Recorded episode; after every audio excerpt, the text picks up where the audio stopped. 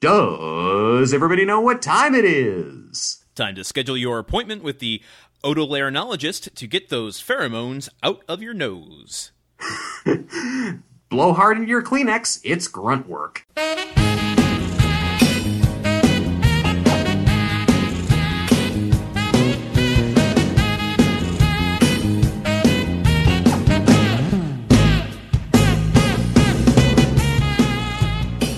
Times are hard, and you're afraid to pay the fee, so you find yourself somebody who can do the job for free.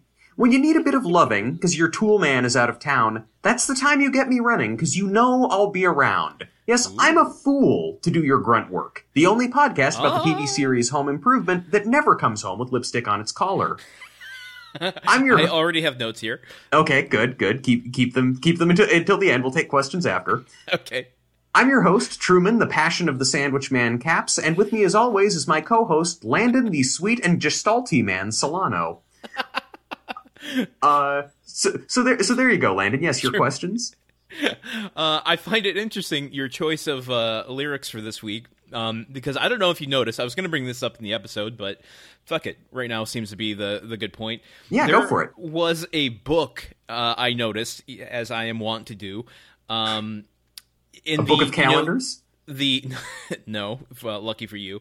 Yeah, Uh, lucky you for know you. the the Taylor's Kitchen Island uh, where the the chairs are to sit at the bar there. yeah. There's a little uh, like shelving unit built into it where they have all their like cookbooks. Yeah, yeah, I've seen it. There's a, a book there that just in this episode that I've only noticed uh, that just says "fool." That had to be that had to be intentional. The prop people like, what's the theme of this episode? Ah, yes, Tim acting like a fool. Yeah, Uh, so I don't know. Just uh, it ties into your your opening uh, Uh, very well. I, I think I think the real uh, I think the the real reason behind my choice of uh, my choice of opening talk singing is that my response to the uh, lockdown has been to just get really into Steely Dan even more than I was before to like really just lean into the 55 year old white guy that I've always been by just just going hard on uh, on Aja you know going hard on Buena Vista just just just deep into into Donald Fagen's best work. Oh, great. Well, if you are going any deeper into that uh, that newfound character of yours, uh, I'll uh, I'll start asking you for some Civil War details um, and World War II. Like, what were what were the technical specs of the U boats uh, in World War II? Yeah, and, and I will uh, come to you to ask about how to check my email or uh, how to uh, set up my Roku or something like that. It'll be a really nice symbiotic relationship. Perfect, perfect. Uh, oh, Truman, it is good to uh, speak with you. Uh, it's and it's good to be spoken with, Landon, as it is also good to speak with you. Uh, uh, how about uh, how about that home improvement episode we both presumably watched? Well, yeah, I was. Well, we did both watch an episode, and from your intro, it sounds like the same one. Okay, Um, that's good. but just want to you know for future generations who are tuning tuning into grunt work for uh, homework on how podcasts can go awry um, want to just give the context that we are still abiding by the uh, safer at home uh, measures uh, in Los Angeles County, um, And you should be too. as is uh, um, you know we are we're still in the throes of this uh, Corona crisis, so Yes, and uh, that's why I- we sound so different. Yes, and we are both wearing masks, uh, even though we're not in the same room with anyone else. Just to be extra safe over this phone connection, we have both got masks on. Exactly. I mean, your germs come through the microphone, don't they? I, I, I believe that that's how it works. Fortunately, though, I drew a scary face on my mask, so I think that'll scare away the germs. Why did you go ew? What's what's gross about a scary face? Don't get after was, me. no, no, for- that wasn't. I think that was a loss in translation uh, over the phone. It was a, it was a more of a uh, uh, kind of a yipes uh, sound, not Oh. a ew. It was like a ooh, like a chattering teeth. Like oh, oh, I see. It's a spooky mask. exactly. Um, I also love the idea that people in the future, when they're when they're looking for uh, examples of how podcasts can go awry, would only focus on these episodes of our show and not the hundreds of episodes we made before it, where we had no nationwide crisis to impede our podcasting abilities and yet somehow still fucked it up. Uh, I would disagree because we have been uh, basically doing this since 2016, and we all know we've been in a national crisis since then. But This is uh, very this true. isn't It's that type true. of show to go This is- all that. Welcome back to Chapo Trap House, where our political commentary is cutting and our fondness for cocaine is high. Um, yeah, Landon, what what do we do on this podcast? We we watch an episode of Home Improvement, and then uh, for some reason talk about it for about three times as long as the episode lasts. Yeah, that's uh, you know I I will tell you just before I was coming in here to record, I was talking to my girlfriend and kind of just setting her up for like, okay, well I'll be in there for hours, and she and and you know I was saying something like I was I was filling up my water and saying like, yeah, I got to prep, it's gonna be a long session, and she said to me like, hey, you know. You don't have to make them so long. Like I love listening to them, but they they don't need to be so long. And I and I told her, honey, the country needs us right now. so you're welcome, listeners. We might not be on the front lines or the lines behind the front lines or even the reserves, but uh, we are the, somewhere deep in the bottom of the reservoir. We, we, if you read between the lines, that's where we are. oh boy. Oh my goodness. We watch Home Improvement, we talk about it, and we did that this week. Yep. Presumably the same episode. Yes. Um, but I have a synopsis for you to confirm whether or not we did in fact watch the same show. Let's go for it. Let's dive right in, Landon. Tell me what we watched. All right, as I double fist two cups of coffee here. You are you Uh, are a mad. You are insatiable, much like the woman in this episode. This week on Home Improvement, Tool Time is visited by the reporter from uh, Detroit Today, Miss Kelly Barnes, to do a profile on Tim.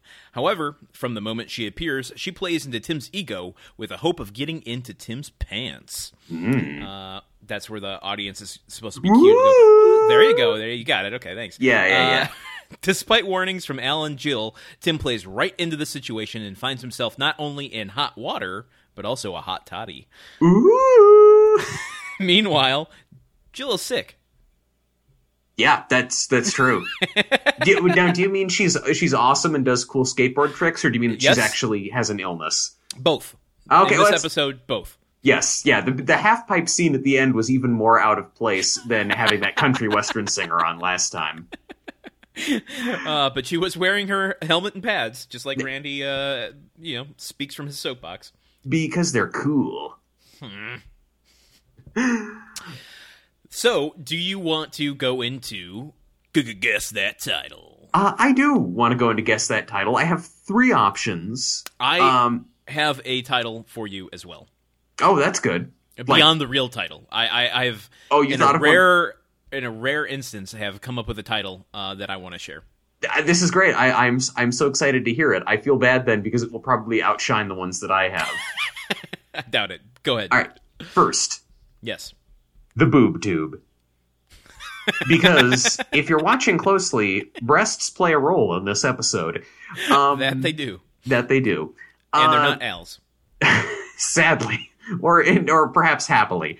Um, next one: sex, guys, and videotape. Okay, okay, I like all that. yeah, yeah, Yeah, it's it's, it's also fitting for the era. And lastly, I'm a tool for lust. Which could also be Uh-huh. a song written from the perspective of a vibrator, I suppose. So um, I don't know. That's just something Wow, to think okay. about. Um, Uh, yeah. yeah. What about you, Landon? I want to give you okay, so I'll give you my my title, but I also have to give you a hint because Mm-hmm. Sure. uh, this would be an unguessable title. Okay, Um, good. here's my title: Yeah.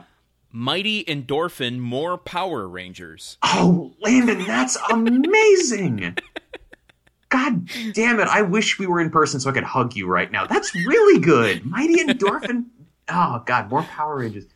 Um that that is that's that's mint. That's A plus right there. Thank you.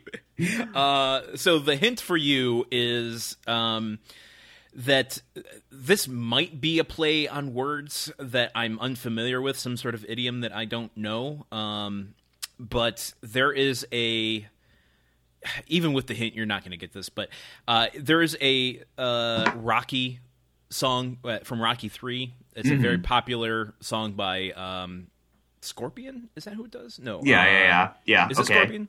Uh if if we're thinking of the same one then yes it is. Survivor. Survivor. Sorry. Yes. Yeah. It's it's by Survivor. So, uh, with that in mind, do you know the name of this title? Thinking about it for a second. Rock You Like a Hurricane? That is a Scorpion song. That is not the s- Survivor song from Rocky Three that I was Wait. talking about. Let's- It's not gonna fly now. It's not. It's not. And it's not. It. It's not. It's not Eye of the Tiger. Is it? Is it? It's Eye of the Tiger. Well, that's the song I'm talking about, but that's not the title of this episode. Okay, okay, okay. Well, I, I know that I'm stretching this hint, but it's it's a national emergency, so so g- give me the leeway here. Uh, lie of no wait. Eh. Time's up. Yeah, It what? is Eye on Tim. Ion t- mm, nah, no, no, no, no, no, no, no, no, no, no, no, neighbor. That makes no sense. It's a bad Uh, title. It's it is a bad title. Thank you, Landon. I agree. Um, wow, yeah, that's uh, that's that's bad. I they were so busy being horny in this episode they couldn't even think of a title. I guess. Yeah, I mean, is it a play on something that I just can't quite make the connection to? I, I just I can't figure it out. Tim. Eye on Tim. I don't know. It's it's like it's like a play on the movie I Am Sam. I, I'm not sure. I, I that makes no sense to me. Uh, this episode was released on February 27th, 1996. Truman, I want you to think back to last week, Yes. and I need you to steel yourself here, okay? Okay. Uh, remember last week when I made a joke about your last name? Uh yes, I'm afraid so. Yes. You said you had typed in all caps, and I'm like, aren't all uh, things that are typed by you in, in all cap? Anyway, yeah, yeah, yeah, yes, yes. The, yeah. I want you. Okay, so I want you to think back on that moment. I want you to internalize it. Okay. Okay. I want you to just really, really put yourself in that emotional state so that you can relate to the director that I'm about to say. okay. All right. We have a new director. It's not Andy Cadiff. Yeah. Uh, surprise, surprise. That's a big revelation in and of itself. But for this particular episode, um, uh, well, just keep in mind what I what I just put you through. It's directed by a man by the name of Peter Bonerz.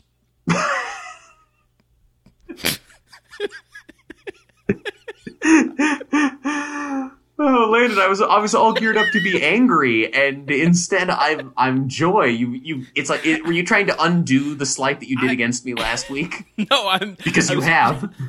I was trying to prevent the very thing that's happening in this moment, which is laughing at somebody's name, uh, and I was trying to get you to empathize with Peter Bonerz. Uh, you know, look, if my last name if my name was Truman Boners, I I would have to have a sense of humor about my name. I mean, so many families change their name at Ellis Island to avoid seeming ethnic, and yet no family changes their name once the term like once their last name becomes associated with fully erect penises. Um, Eh, but for this particular episode to be directed by somebody that has not one but two euphemisms for uh yeah it's just it seems very uh fortuitous for us and unfortunate for him the stars aligned and they formed a naughty picture in the sky. I think, much like much like a picture of Sandra Bullock taped to a young boy's uh, bedroom ceiling. it was written by bruce ferber and lloyd garver um they seem to be doing more and more episodes this season than in the past so Yeah. that's interesting to keep a note on let's go into personal reflections how did you feel about this episode directed by Peter Bonerz Um, you know, I, I, well, for uh, you know, I certainly felt like um, it's been a while since we've had a rootin' tootin' horny episode of Home Improvement. Uh, yeah, yeah, yeah, yeah. So, so it's always always nice to get one of those when the show can be both corny and horny at the same time. That's fun. Yeah. Um, I would say that this episode is was a lot more cohesive than the other ones we've had. This is the first one in a while that has not had two wolves within it. It's just had one wolf that is horny. Uh-huh. Um, at, at the same time, though, it, there's really no conflict in the traditional sense. It's mainly just like it's Oh. mainly just watch Jill suffer as Tim behaves boorishly, and then he and until he like behaves gallantly, and it's like there's no sign that Tim is really conflicted over this. There's no sign of an interior struggle. Like as soon as like he's just kind of hmm. awkward for a while, and then he you know then he then he Interesting. does the right thing. What do you what, what are your thoughts? Yeah, I take the opposite stance. I do think that this is the first time in a while that we actually do have a conflict. While it might not be an internal, you know, uh, struggle to get the new brass ring, um, to use screenplay guru terminology. Thank you. I appreciate it. Come down to my level as a true Yeah. guru. there there's something that happens that takes the characters away from status quo that they are informed about halfway through and by the end of it they need to correct their behavior to get back to status quo which is essentially the the formula for a sitcom episode. That's fair. whereas last week when we had when harry kept dolores there was really what was the conflict there? I would have presumed it was between harry and dolores but it's a tim centric episode about him becoming an evolved man but there's no conflict there. The conflict should have been between him and harry or him and dolores or between just harry and dolores. So to me that is an episode that has no conflict and has no overarching story. It's just things that happen. This one at least has a you know um has some sort of progression to it. Uh, while you know it wasn't exactly suited to my my tastes, there you know, I think that there were some great Al moments in it. Oh, certainly, Uh, certainly. I'm not. Yeah, like the, the, in terms of Al moments, this episode gets a million A pluses. and you know, I think that you know, while the the kind of arc might be a little ham-fisted, um, I think it's there, and you know, while it doesn't quite steep to season three lows, it does end on a sweet note, and I give it you know praise for that because Tim does get a little dicky uh, in this episode. And and then and then decides not to get a little dicky with someone who isn't his wife. And we start and and you know, and certainly uh, Tim is um, I like this. There, there there is such contrast. Like Tim is really horrible at the beginning of this episode, but then he no he does a, you know very gallant and and good thing, and that's and that's all fine. Like I I- I think this episode was like certainly better than the last few, and there's a lot of a lot of bits that I like in it, but um. I don't know. I just think like you know, I don't know that that's really. I don't know that it really counts as conflict. Like the big, the most conflict is Jill being worried about Tim flirting with this woman, hmm. but there's never really any sense from Tim being like, "Oh, I think she likes me. I think she wants to have sex with me. How do I feel about that?" Like it's more just like Tim having his ego stroked, and then she comes on to him, and Tim immediately is like, "No, no, no, I love my wife," and the woman is like, "Oh, sorry, got the wrong impression," and then he gives her a ride home. So it's like the, everybody, you know, ev- things proceed in a very like mature and and and open fashion, and that's fine. And ultimately, like it puts Tim in a morally good place. But it's also just from a dramatic standpoint, like r- you know, really all of the meat of the episode is is just watching uh, watching Tim be kind of, you know, it's like t- watching Tim be awkward around a sexy lady and watching Jill suffer. Yeah, Uh, okay, I can I can see that. Um, I mean, I'm not, I'm not, I'm, you know, I'm not, not calling anybody out. Like, I, I think it's, you know, I don't think this episode is problematic or anything. I just don't think it's like, and I still think better than previous ones. I just think, yeah, it leaves something to be desired in terms of there's no scene where Tim is like, what does this mean? What do I actually feel? What I can? Like, Tim never opens up to anybody about what he's feeling. I wonder if this is the divergent point. The fact that this is going on one month of us not watching Home Improvement episodes together. If uh, you know we're so usually on the same page because we're in the same room and having the same reactions. Now we are having different experiences watching the show. Is this where we start to disagree with each other for the rest of the series? But by the end of the show, you're a diehard Home Improvement fan. It's your favorite show of all time, and I am, uh, I am ardently, uh, ardently opposed to even thinking about the show. I don't even like Richard Karn anymore. Um, well, I, I hope not. I hope we can get back to agreeing and being in agreement. But I think this week we're at war. I guess. yeah, and uh, I play dirty when I go to war. Oh well, lots of people are playing dirty in this episode, so we're in the right place. Well, uh, speaking of the meat of the episode, let's get into it. But uh, before we do that, I want to thank some of our Patreon subscribers who make this show possible. Not only with their idea. financial uh, uh, subscription donations. What God? Oh my God! I, Uh, I, I cut you off and I broke your flow. I'm sorry. it's all right. Um, but also with just their their uh, emotional support, their uh, their sheer existence keeps me coming back to the microphones week after week. So I want to thank Tara. I want to thank Kirsty. I want to thank thank. John. I want to thank Tom. I want to thank John. Thank you.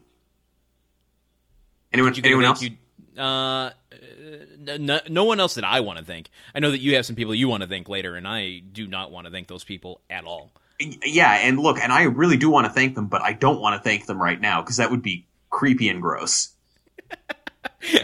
Uh, this is where we're drawing lines in the sand. We are delineating the the battle markers here for this war that we're about to go into.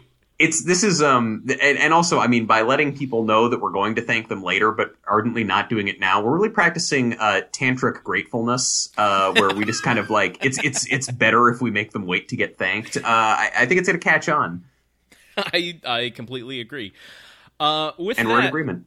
Why don't we go? Uh, see, I'm only agreeing with you to get you a false sense of security so that I can ambush you later. Why don't we go into the crux of this episode? I think the ambush is undercut by you explaining exactly what you're going to do. That's t- traditionally not how the element of surprise works. or am I saying that now to make you think that I don't know what I'm doing and thus creating a false sense of confidence so that I can ambush you later?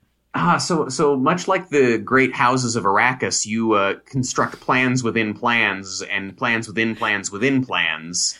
Uh, exactly. I never should have let you read Dune. This is going to this is going to mix up our, my entire plan of manipulation. So We uh, we start on Tool Time After Hours.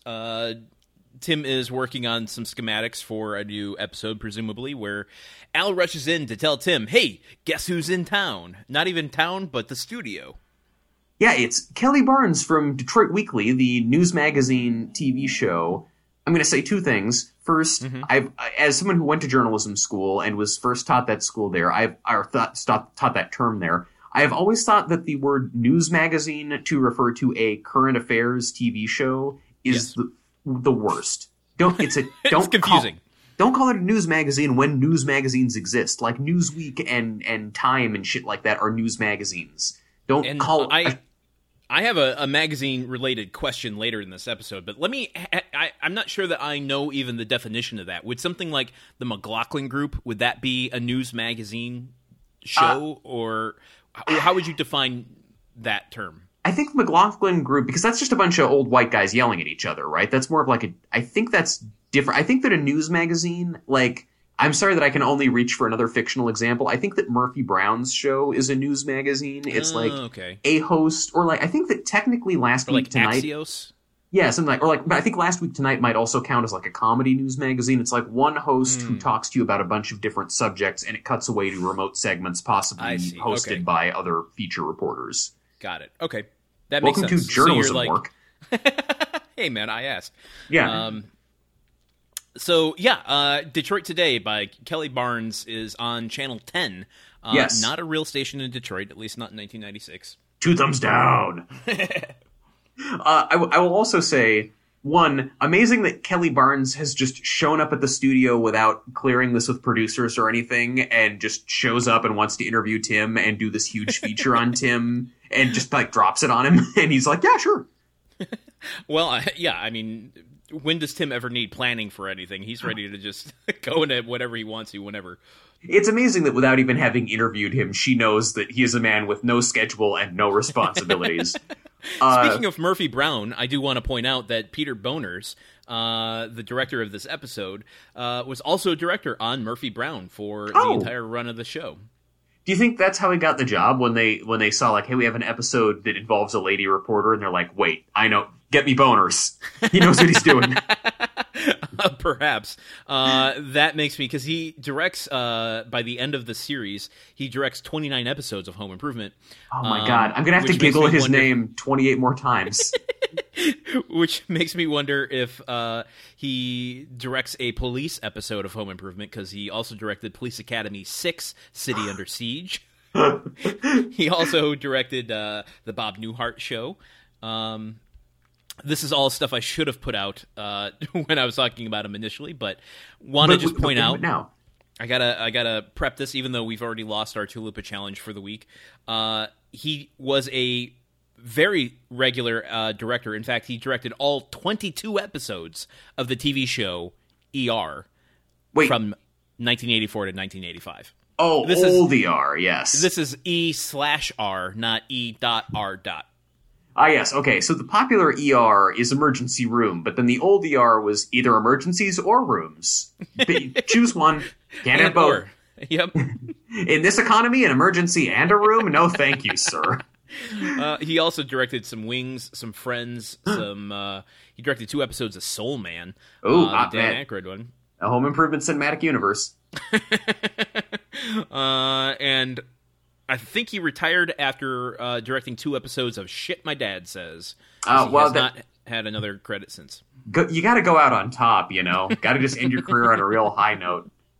Uh, shit, my dad, my dad says is kind of the kind of the the new Joey, I think, for that time and place. Uh, so you're saying it was ahead of its time? I'm saying I'm I'm saying it was just not ahead of its time, but just like it was like the next evolution in the form. Like Joey was a bad idea because it was a spin-off of a character who could not sustain his own show. Shit my uh-huh. dad says didn't work because it was a spin-off of a Twitter feed that is even more like even more only works in tiny bites than than Joey on an episode of Friends is like Fair. it took me 4 seconds to read that tweet. and 22 minutes to watch the episode about it. Yep, Uh, and, it's much like listening to our show. podcast. Yeah, exactly, exactly. Uh, all right, let's get back to tool time here. Um, walk us through the next couple steps here. Okay, so uh, he's ex- so Al explains about how great Kelly Barnes is. She did a uh, she did a show about fabric softener that changed Al's life and uh, and taught him that light and fluffy uh, uh, fabric softener is what was giving him a chafing problem. Then Kelly arrives on set. She is uh, quite attractive and introduces herself to the guys. And Al, who's a big fan, says, "I stopped chafing because of you." And uh, Tim Tim quickly sends uh, sends Al away. And then uh, Kelly starts complimenting, to, you know, explaining she wants to do a feature about his show, but also complimenting the show and how it's not just about tools; it's about reclaiming the male spirit. It's a powerful manifesto for men in the '90s, which to me sounds like a bad thing. yeah, but well, it's that's a combination of something Tim's saying and something that she's saying. He's he's the one saying it's not just a tool show; it's reclaiming the male spirit. oh, And- that's him. Yes. Yeah, she comes in with the uh, um, that the man tool relationship is uh, something about a, a gestalt. Yes, yeah, exactly. Um, and she, you know, he's got some old timey hand tool there on the set that he's working with, and she, uh, you know, properly identifies it right away and talks about how much she loves hand tools and how it's an extension of the body and the yeah. All the- the while, I'm surprised. I, I just want to bring this open, uh, which is I'm surprised that this got on air. As she's talking about it being an extension of your own, uh, the body of a man, she's essentially giving this tool, which has a knob on the end of it, a hand job. it's a yeah, it's a real like it's a real like nine thirty. 10 o'clock joke that was airing on like an 8 o'clock TV show. Yeah, yeah. Uh, yeah, it, it was um, a lot of a lot of raunchier moments in this episode that I was shocked got into a Disney-owned station. Do you think that it's just like like a couple times a season the censors like have a have a mandated furlough day or something, and that's when Home Improvement does its horny episodes? Yeah, is there ever an MPAA strike? I may, yeah, God, yeah. The, I wish that there, I wish that there was just so there could be like the, oh yeah, there was there was six months in uh, in 1995 when all of the shows were super super raunchy. I remember um, when TBS started getting into the sitcom game. I don't know, maybe about a decade ago, maybe not quite that long ago, where there was a TV show. Um, I'm not going to name the name of it because I was involved with some of the people on it, but Ooh. uh, they I remember it was just it was a three camera sitcom that took place in a bar and uh, someone walks in and uses the term bullshit and it like I, I had to stop the episode and rewind it and I'm like did I just hear what I thought I heard Your mind was so completely freaked by hearing. it uh, was I, you know, I think that was I think that was TBS's because I remember when TBS became very funny, but their whole their whole deal was like we have three three camera sitcoms where people can say shit and people can talk about like getting hand jobs or say the word Yeah. tits or something. Like I remember I think I watched another one of those where like a guy it was like not a good show already, but this guy was talking about sex with his wife, and it's just like, wow, you you were a lot more graphic uh, in describing the things you and your wife do to each other than I would normally expect on a three camera show. yeah I remember there was um uh Louis C.K. on HBO had a three camera sitcom. Oh yeah, Lucky Louie. Lucky Louie, and that was another one that was like very much just the sitcom format, but it also had the F word, and uh, I know there was full frontal male nudity at one point, um, where I'm just like, this is a weird combination. Like, I'm not necessarily against mixing and matching things, but it was it was kind of culture shock uh, in a way. It, it was Culture it was shock, that's not the word I'm looking for, but you know what I mean. Well, yeah, but I mean, it is. It's a clash of, uh, you know, it's a clash of the culture of the three camera sitcom and the raunchier HBO show. Format Um, shock. Format shock is the one. I actually watched. The, I watched the first episode of Lucky Louie uh, back when it was okay to do so, and in retrospect, it was. It was a really impressive performance. Like I thought Louis C.K.'s acting was really good because there's this scene in it where he wants to masturbate and he uh, goes into a closet and does it. He doesn't force anyone to watch him do it, and it's just like wow, re- like that's amazing range on Louis C.K.'s part to portray a person who masturbates privately. Um, and and with that, I conclude my joke about Louis C.K. Was it? okay, great. Um, uh, last thing I want to mention about this Tool Time episode is uh, that um, Kelly Barnes, uh, she's making all these lewd things with uh, the the hand tools, and she uh, suggests to Tim, "Hey, why don't we do?" Um, an entire show based on hand tools, which sets up this idea. Did you mention that already? Uh, no, I mean I mentioned she liked hand tools, but Yeah. then yeah, but she she puts the idea in Tim's head. Why don't you do a whole show and a whole episode uh, of Tool Time about uh, tools used by your hands and not power tools? And Tim thinks it's an amazing idea. It's uh, amazing or amazing an example of. Um, how she's playing into his ego and him kind of immediately going with it uh, to take somebody else's idea just because she's a pretty lady. Um, yeah. But uh, you know what I think she has in mind here when she's saying this? Um, What? I had to do a little bit of investigative research here, but uh, what is something that somebody typically makes with hand tools? Uh, I don't know, a birdhouse. Uh, Um, close. What I mean, a birdhouse contains them, but uh, it's not specifically uh, a birdhouse. I mean, what? Uh, uh, I mean, what? If you what took would- two two boards and you put them perpendicular to each other, yeah. and you used a uh, a ruler of sorts, uh, say a ninety degree ruler, um, and then a third beam to go upward from it, Yeah. and possibly a roof. Uh, what would you uh, start to see forming? I, I mean, I guess it would be a corner. A corner, correct. She Oh. wants to make character actor corner for herself. by hand. She likes doing jobs with her hands. Um, let's, uh, yeah, tell me more about this actress before I say any more lewd and suggestive stuff that is probably not okay. Uh, her name is Rosalind Allen, and Mm-hmm. she comes from New Zealand. Oh, uh, oh, crikey. That's Uh, Australia. did she throw a shrimp on the Barbie on her way over?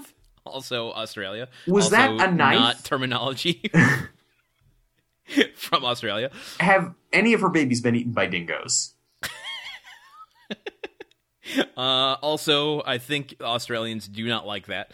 Did she Um, did she go to Uluru and have a prime minister uh, get washed out to sea when he was swimming? Uh, what was the Road Warrior filmed somewhere close to her, etc., etc. Uh, tell me more about it. uh, stepping out of character actor corner, I'm going into real world corner for a second. That's my least favorite it? corner right now. How long is it before uh, we start emerging with um, Mad Max style haircuts I, I mean, as a I, society? I think I think. Well, is there someone in, in Mad Max who just has like a crazy mullet that's like business in back, business in front, bus- or like no, no, party in back, party in front, party on the sides? Because that's like mine isn't post-apocalyptic. Mine is just like sad. What's Yours, okay, so yours is getting to the point where you need to give yourself a haircut. I think that's kind of where we're getting. Everybody, I, you know, I just had a, a, a video call, a conference with 25 people at work the other day, and every single guy. I- This is such a strange turn of events, but every single guy didn't want to share their video feed because they all needed haircuts. So we're getting to the point where everybody needs to give themselves haircuts, and it's just going to look like you know, butchered. We did this all with a hunting knife, sort of types of haircuts. Um, I think we're getting close to it. I, I think I think that it's going to be like Mad Max because we're going to come out and everyone will have bad haircuts, and so all the guys are just going to put on weird, scary helmets with like you know skulls and like horns and stuff on it. And then it's like, well, we've gone this far, we may as well you know mod up our cars and drive really fast, which people already do on the freeways here. It's very true. Yeah. Uh, she is not in any of the Mad Max shows, uh, unfortunately. Um, she was on Star Trek: The Next Generation. Uh, Ooh, well, I know you like that. I definitely love that. Uh, though it was one of the first two seasons, so uh, not too fresh in my memory. Mhm. Um, Does she I play a? her- Does she play a sexy reporter who's trying to seduce Picard in that? Is she typecast? maybe. Uh, she was also in Children of the Corn 2, Ooh, um, which is, uh, I think, uh, a little bit of an underrated film. It's not great, but uh, The Final Sacrifice. Um, Uh, that's three the subtitle, or are you referring to the Mystery Science Theater film, The Final Sacrifice? that's the subtitle of it. Oh, they, they then they ripped that off. Was also in Three Men and a Little Lady, the sequel to Three Men and a Baby. Wonderful. Okay, So okay. She wasn't in. Uh, unfortunately, she wasn't in Cheers, but there's your Ted Danson connection. The dancing connection, which is what I want. she was in a wonderfully bad movie uh, that I love called Ticks, um, made of this like there was this really specific period in the early '90s where uh, they were trying to do a kind of resurgence of the atomic creatures horror films with like the nest and uh, slugs and all kinds of stuff that I'm sure you would hate. Yeah. Uh, and Mosquito was another one. Uh, so she was in this film called Ticks. Um, I think most memorably, she was in an episode of Seinfeld called The Marine Biologist, in which she Oh is the person who tells George, "You just saved that whale. Oh my You god! just saved that whale." the sea was angry that day, my friends. like an old man tried to send back soup at a deli. That's amazing.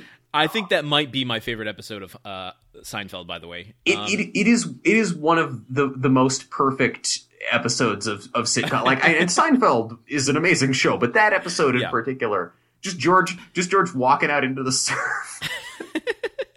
I, I like the freeze frame at the end of the episode with uh, Kramer realizing that it's his golf ball. Uh, Is that a Titleist? this is so perfect. Um, just to give you some of the other staples that we usually go with, she was on Saint Elsewhere. Hmm. Uh, she is she still working? Her last credit is in 2002, so she doesn't seem to still be working. Um, but uh, she was also on Beyond Belief, Fact or Fiction. Ooh. Not this time. I don't know if you've ever seen the the compilation of Jonathan Frakes. Oh right. I've seen I've seen multiple compilations of him. Like, have you noticed the theming at at uh, at sit down restaurants? Have you ever ridden a bicycle? Do you go jogging often? but what did the cowboy know? Oh my god, I love it. She's on uh, two episodes of that. Um, she was also on Boy Meets World. She was on uh, seaQuest 2032, Naked Gun 33 and a third. Uh, a lot of sequels. Uh, Sons of Darkness, To Die For 2. uh, They should have called said, that to die for. uh, Three Men and a Little Lady. Um, Yeah, you okay. I, one. I'm yeah, I know. I'm just naming other sequels.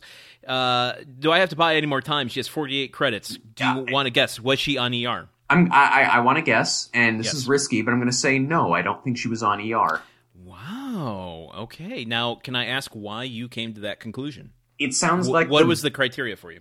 Uh, well, well, it's it sounds like the bulk of the work that she was doing was either sitcoms or films. Uh, it doesn't seem like she has a lot of experience uh, working on '90s serial dramas, so that means she would probably be in contact with a completely different group of casting directors. So I think it's less likely that she would have had a role on ER. And and now this is the part where I turn the floor over to you, so you can tell me that my careful analysis was wrong. I, this week, it actually pays off. She was not on ER.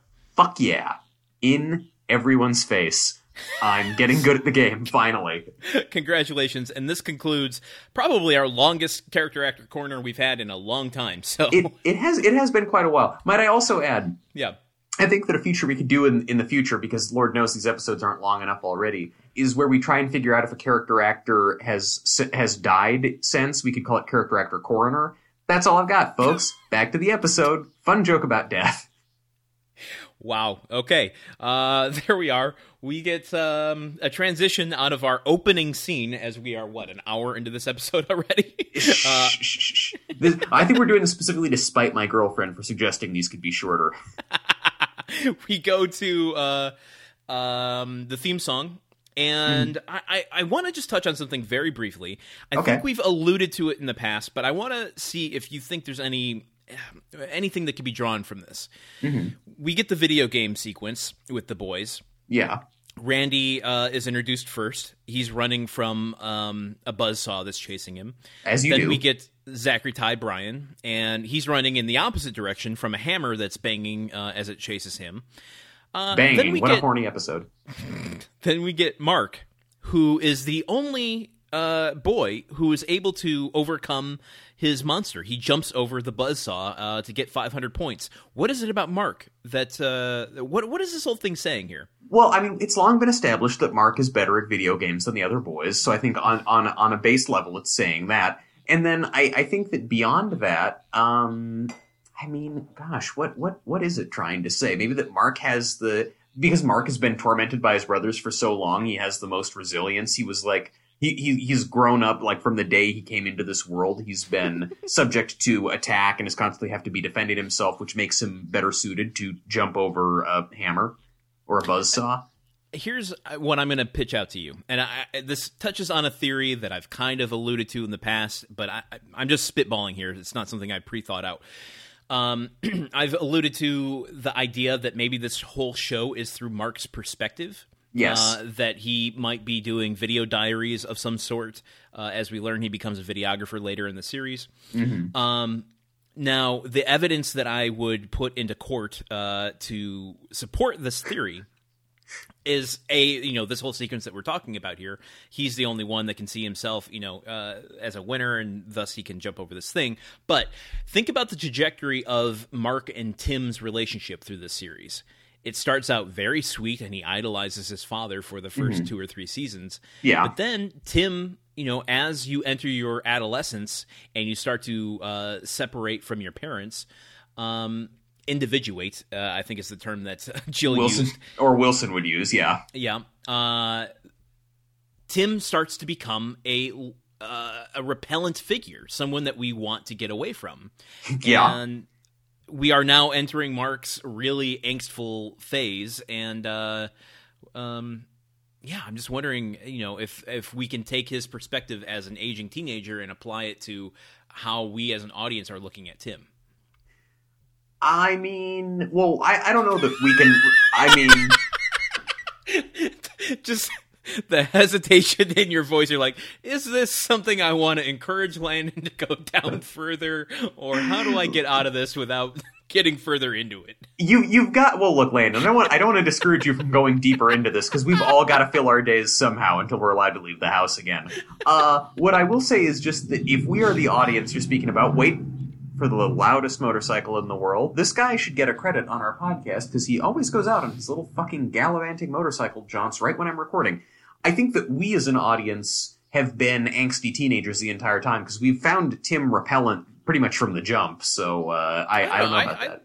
I thought Tim was okay in the first two seasons. It was really season three that took it over for me. But I, I guess maybe so. I, I don't. to- I don't want to wade in those those season three waters anymore. I, I'm sure Yeah. people are sick of hearing us complain about season three. So uh, let's get out of the theme song. Go to the living room where Jill is sick on the couch. Yes, and does Jill being visibly sick and visibly suffering stop her boys from being little shits to her about her cooking or the fact that she uh, does all their chores for them? Uh, no. In fact, Mark and Randy come home and immediately ask, "What's for dinner?" And she says, uh, "Does it look like I'm able to cook a decent meal?"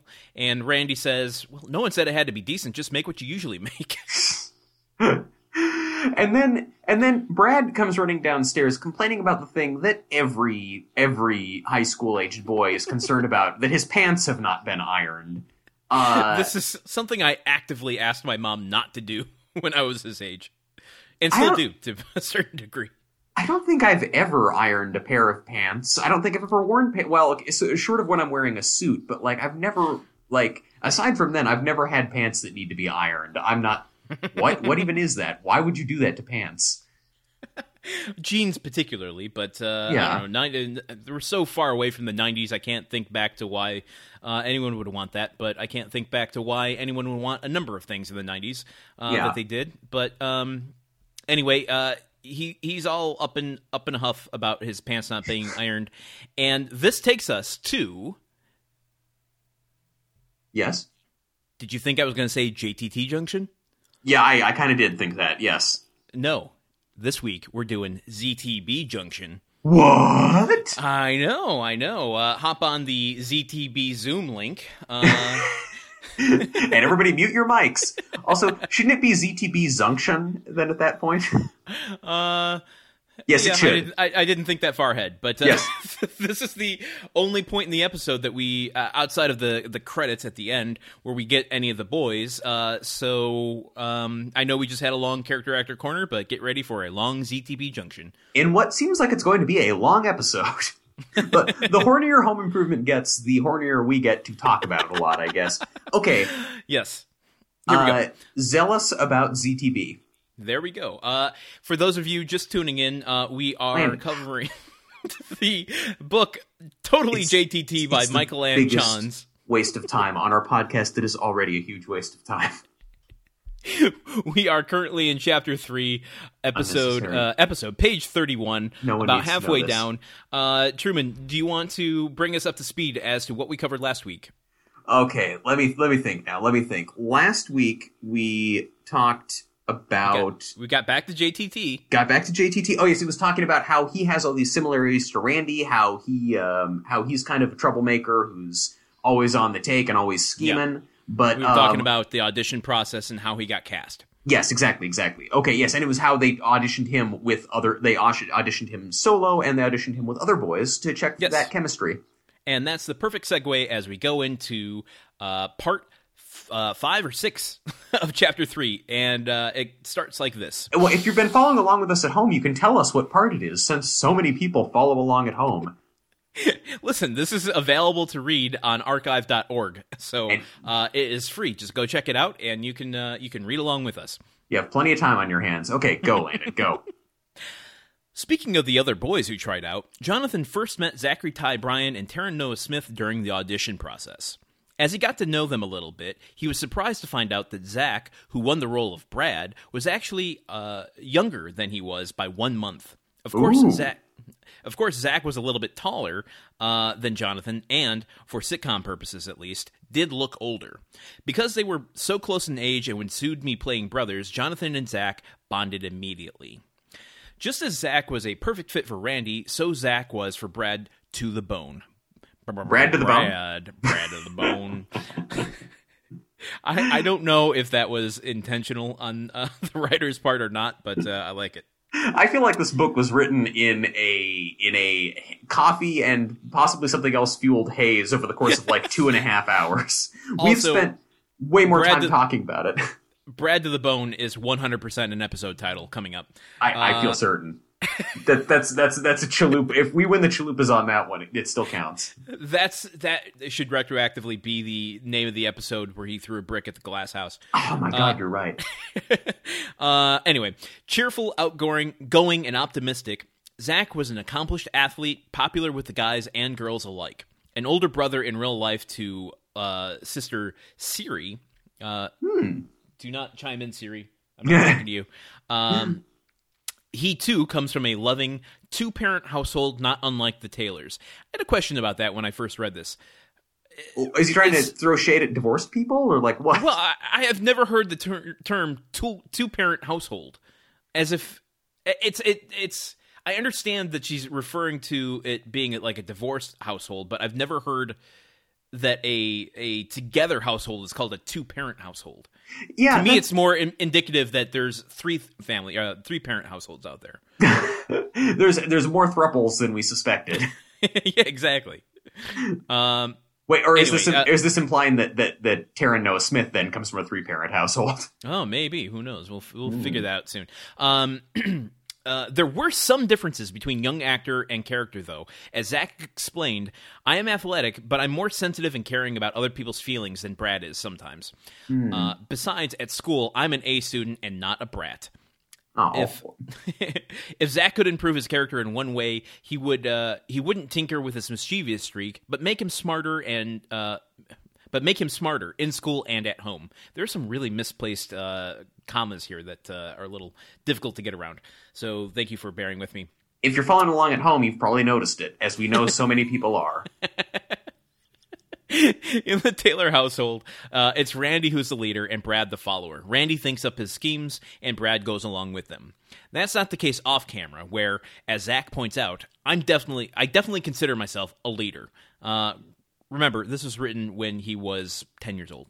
Um, Zach uh, took his first crack at showbiz uh, when he was old enough to really know what it was all about. Born and mostly raised in Denver, Colorado, he was, like Jonathan, Jonathan, Jonathan, an adorable baby, wide-eyed and talkative, the type that everyone said should be in front of cameras. Uh, by the age of three, he was. Oh, by the age of three, he was. Okay, that's a very uh, short. n- not not a comma there. You thought it was a comma, but it's not. I did. Uh, uh, picked to pose for a newspaper advertisement, Zach's too cute, happy face was the talk of the neighborhood. Uh, the little guy thrived on all the attention. you just imagine that people are mowing their lawn, walking their dog. Did you hear about that kid? Did you hear how cute he is? Oh my god, everyone's talking about how cute that kid is. But they don't mention the button nose or the precarious uh, personality. So uh, I think there are some subtle hints of shade here being thrown at Zach. Anyway, Well, we need to make sure everyone knows who the king is. the little guy thrived on all the attention. A few years later, while watching uh, children like himself in TV commercials, Zach was inspired to give that a try, uh, too. Uh, I said to my mom, I can do that. I want to do that. I must. I demand it. all of five years old when he said that, apparently.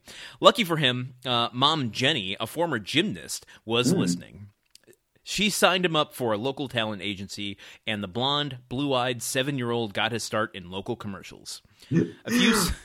I thought you were going to say, and the blonde blew up, but okay, that, that makes sense too. We're almost done with this week. Uh, a few summers after he'd begun, Zach attended a camp for aspiring young performers. There, he dis- he was discovered by a New York talent agent and soon signed him up for more acting roles. His biggest before Home Improvement was a TV movie called Crash: The Mystery of Flight 1501. Why didn't we watch that yet? That would be amazing.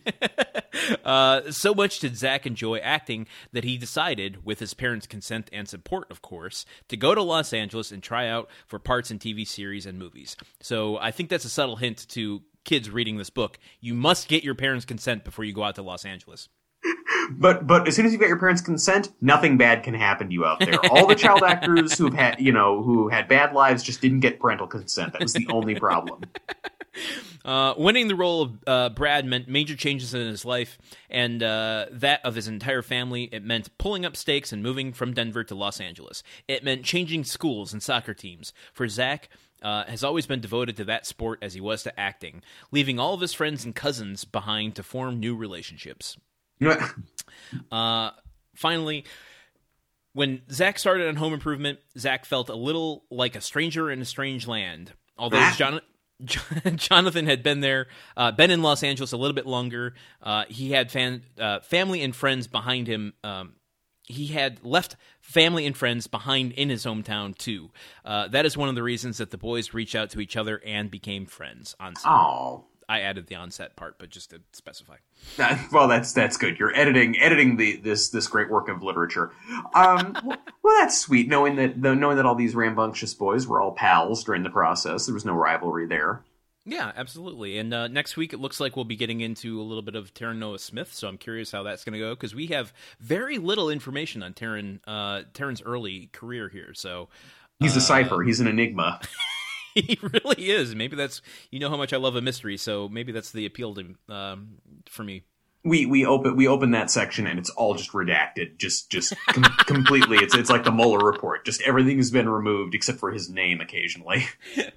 Oh my goodness! So uh, chime into the chat uh, if you have any questions. Uh, we will uh, Smash like and subscribe. Where did Smash start coming in? I don't like that term. I, only like it now because I can make fun of YouTube influencers with it. Good. Okay. Yeah, I'm on board with that. It's a cudgel I can use against them.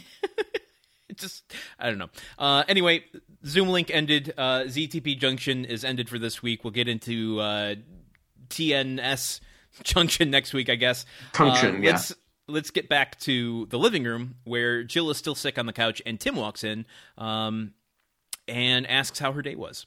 Uh, yeah, he asks her. She starts to uh, uh, describe how her day was. Tim and telling her how bad, or telling him how bad she feels. Tim immediately cuts her off and starts telling about what a great day it was. How Uh, you know, they're going to do a whole show about uh, hand tools and just just he's he's super excited because Kelly Barnes has been on set uh, and wants to do this do this you know video news magazine feature about him.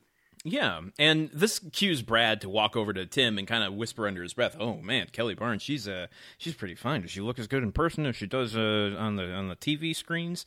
And Tim's like, "Oh yeah, oh god, yeah, you know what you're saying about it." And uh, that was a point of order I wanted to break open um, mm-hmm. with you. yeah. Uh, well, who else did you break it open with? No one else here. uh, oh yeah, I know. I didn't have anyone on the couch to break it open with. Um, that, the... Well, that sounds like a that sounds like a dig, if I may. you guilt me. Didn't intend it to be. You didn't cause this crisis. Uh, Good. Well, that you know of. That I know of.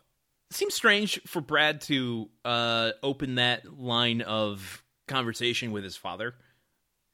Yeah, but also Brad is Brad is kind of at that age where he just kind of wants everybody to know, like, or the same thing was like, I'm really excited for geography class tomorrow because there's a really cute girl in that class. Hey, everybody, I'm excited for geography class because there's a cute girl. Like he's yeah, Brad is Brad is that kind of kid. I, I, I agree. I think the the part that is weird to me, and maybe it's just my personal experience, is the difference between him saying, "Oh my God, uh, Kelly Barnes, I'd like to blah blah blah blah blah," some gross you know male thing. He's asking Tim, "Do you also you know? I recognize you as a sexual being. You are a man who likes to." Etc. Etc. Uh, the fact that he's putting Tim in that context was weird to me. Yeah, but who among us hasn't, you know, tried to sit down with their dad at an early age and have a robust conversation about sexual attraction and desire? I mean, that seems normal, right? you had me going there for a second. That's how um, that's how we lived in the '90s, man. anyway, Tim is like, "Oh yeah, yeah, uh, nothing, nothing compared to your mother, of course." Um, and we get a, a, shot of Jill looking, you know, sick and diseased, and we get a uh, tissue transition to Tool Time where you know, they are getting ready. Yeah. You know, I realize now those were tissues shooting out of that box. I thought they were underwear, and I was like, "What do whitey tighties have to do with this?" tissues make way more sense. Now, you know what? I have a higher opinion of this episode now that I get that. well, uh, were, were the tissues related to Jill, or were they related to Brad?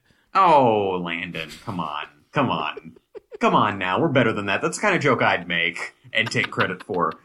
Uh, Tool time unplugged, as Tim calls it, as they are working with hand tools this week. Uh, yes, they are doing the episode that Kelly had suggested, and uh, every time Tim makes um, makes a note that uh, plays into something Kelly would like, he just takes a moment to look off camera and you know, yeah, you know, good broadcasting. Just always look at someone who the audience can't see. Yeah.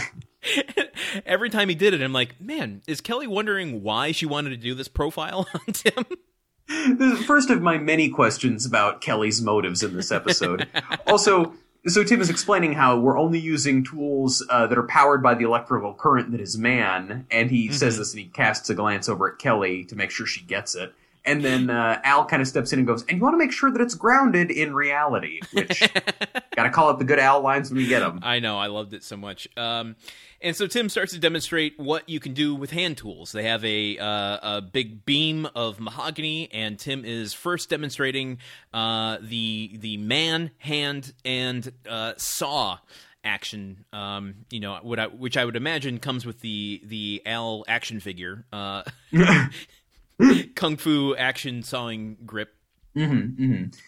Uh, yeah, but he's he's he's trying he's trying to saw through this thing and just um just just not not making any progress at all. Like uh, he has truly no skills when he doesn't no. even have a power. Like it's really the power tools have all the expertise. I, I, gotta I gotta give credit where credit's due. I thought this was actually a really funny bit of physical comedy on on Tim's part. Maybe yeah. not so much when he's like going really to town on it, but it's the the little nuances he gives it after he realizes nothing's there. Like he like picks a little, he tries to pick a little sliver off of it. To, yeah, yeah. At the end, it's like these just these little tiny bits that that really push a piece of comedic uh, or physical comedy over the edge for me. Yeah, he can really he the, he sells the physical comedy so well on this. Yeah. Uh, but he goes, okay, well, I'm going to hand that over to my uh, trusty assistant Al to uh, saw that in half while I uh, take a moment to address the audience about something. And he walks over to uh, Tim's uh, Tool Time soapbox, which we haven't seen in quite a while. Yeah, I was gonna say it's been a long time since he's completely derailed the show to talk about something he's thinking about. Yeah. And what is he talking about here? Oh, well, he's just talking about like what defines the soul of a man. He says he wants to, you know, says stick with me as we plumb the depths of my own personal gestalt. And uh, Al reminds him that the only thing that people want to see him plumb is a toilet, and Tim insists, no, people really want to see me like crack open the nature of masculinity and what it all means. And as he says this, like four different guys in the audience get up and start walking out. And Tim only uh, convinces them to stay by saying, "Well, don't go yet. Uh, next, Heidi's going to do a uh, vibrating um, something." Some kind of she's going to demonstrate like a like a vibrate a jackhammer or like a vibrating circular saw. Uh, something about you know again in true horny episode fashion. It's just like something something jiggling. But And, seems uh, strange to to have that segment on uh, a, a show meant for hand tools. But uh, whatever. Yeah, hey, hey, you know what? It's it's enough to get butts in seats. So there you go. and just butts uh, as this episode continues to be horny. We go Yes. backstage, and uh, Tim and Kelly are talking about what to film next. Uh, he suggests, you know, uh, well, I could take you home, or I could take you to the hardware store. That's where I buy all the tools for the show. Um, and she goes, "Yeah, I just I want to know everything." yeah, she's uh, like, and also, and and she's she's really just uh, not not being shy about how hard she's flirting with him. And I love also that like the camera is on for most of this, so it's like her kink is having a video record of the way she seduces this married man. I wonder if she's like out for blackmail. Does she do these profiles to like? Yeah, I don't. Whatever. I, maybe that's a little too tricky of waters to go into right now to uh, blame the victim of things. Oh, I don't know. Well, I don't want to go there. I, I, I don't even know that it's necessarily that, since she's she's you know the one who's instigating in all of these. I mean, hey, I'm, look, I'm glad you said that because that it becomes a point later in the episode that I want to really highlight. But um, she does seem to be the one instigating all this, right? oh yeah, no, this is one hundred percent her. She is very aggressively Okay. going for this, as we will especially see later down the line. Yeah. Um, but yeah, so you know they so and in in the process of this, like you know she's she's laughing at all his jokes and touching his arm, and Tim is very much going along with it and leads her off to take her home, and this leaves Al talking to Heidi, and Al is uh, Al is changing out of one flannel into another, but he is he's just so upset by the way Tim has been acting, and he's saying like, God, she was coming onto him, he was coming unglued faster than the last thing Tim glued, and.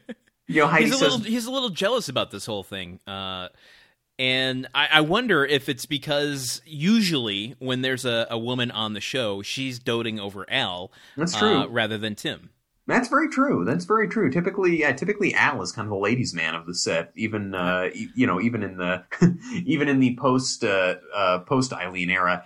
Well, that's Um, what I'm wondering if there's an, uh, some sort of existential episode that's happening, you know, on Al's side where he's like, "Man, have I become less desirable now that I've been in a relationship? Have I let myself go? Have I really l- lost that X factor with the women?"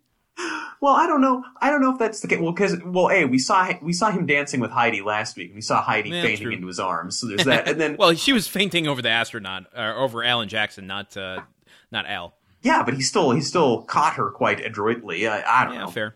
Uh, but but then uh, you know Heidi is saying, "Oh no no no, they're just they're just being they're just being friendly. It's nothing." And and T- Al just shakes his head and goes, "Ah, you wouldn't understand. You're not a sexual creature like me," which made me laugh so hard I had to pause the episode so I could get my shit together. I love it. Uh, we go to the next scene, which is uh, the Taylor house, and uh, ding dong, knock knock on the door. It's Al again, and uh, I'm like, oh my god, please let this become a, an Al centric episode. Um, I was I was so excited but- for that. Yeah. Yeah. What he's done is uh, he's appeared to bring Jill some uh, some sick remedies, namely what he calls a cowboy vaporizer, uh, something probably out of Cowboys and Aliens. Um, was my initial thought. Yeah, yeah, or, or yeah, you know, I, I feel like the words "cowboy vaporizer" means something very different in 2020 than they meant in 1996. like there's some kind of Old Town Road tie-in now that's not there. Yeah, right. What is uh, what is the cowboy va- vaporizer? Um, you know, it's a it's a gig, it's a big humidifier with um all kinds of cowboy paraphernalia on it, and the on switch is a is the arm of a little cowboy figurine, and then steam shoots out of a horse's mouth, and and I just love Cowboy Al. I love that we're Yeah. slowly getting more and more of his of his Western themes. And I, I, I love that, you know, even though we haven't seen Hattie in a while, I, I still feel like the ghost of Hattie is with us. I, I, I feel Hat I feel Hattie's benevolent influence watching over this entire episode. uh, and I have to imagine too that this might have been like one of the first things that little little Al Borland, little Albert, uh, was tinkering with that he created himself because it certainly looks makeshift. and yeah, and it looks like it was made out of his toys. Yeah, and I think with a little more tinkering uh, in his adolescence, it could have been turned into a pretty decent bong. But I've loved it. Maybe that's why he wound up joining the Navy. He got caught with weed and he got he got forced to, to join up. I could see him. Uh, I could I could see him and his his uh, pals. You know, chiefing on that thing and then just doing woodworking for hours in the garage. yeah, actually, I I mean we're talking about Al here, so he's the only person I would believe the excuse of I was just holding that weed for my friend and accidentally got caught with it. I could I could see Al being the the kid in woodshop who's like who who is so straight edge, but also he loves woodworking so much that like he's making bongs for every or like metal shop or whatever glass blowing shop. He's Yeah. like. Oh well, you know, I personally don't agree with drug use, but uh, I think it would be really uh, interesting project to try and turn this like this uh, this dragon uh, figurine into a bong. So Okay, uh, just hear me out here, okay? Okay, Just I'm like Walter White was a teacher who fell into the meth game and became a drug lord. yeah, Is there a situation where we get Albert Borland, the the hand carving, woodworking uh, uh, handyman, who falls into a life of crime and becomes some sort of uh, criminal kingpin, um, just because he is really good at doing a thing that criminals just happen to need? Uh, so breaking Borland, you're saying. Um, see, I, I like that, except that if the thing he's really good at is just making bongs, that doesn't make you a criminal kingpin. That makes you a guy who owns a shitty, crappy store that smells like incense and the bongs, like are, ju- flavored the are just a gateway. He Yeah. gets into some like, uh, you know, um, I'm sure he can molt some some spoons for uh, heroin and, and crack. This is getting really dark. Let's not You know, go if, there. if there's one thing we know about crack, uh, crack and heroin addicts, they really want nice bespoke spoons to shoot up out of. They're very much like, oh no, not just any old spoon. I need something special to really to really make this ritual perfect for me. Oh, you should not be laughing at this. we go. Uh, uh, we're still in the house. He he pulls out the vaporizer, and um, this is where he kind of nonchalantly brings up the idea of uh, the flirtation between Tim and Kelly.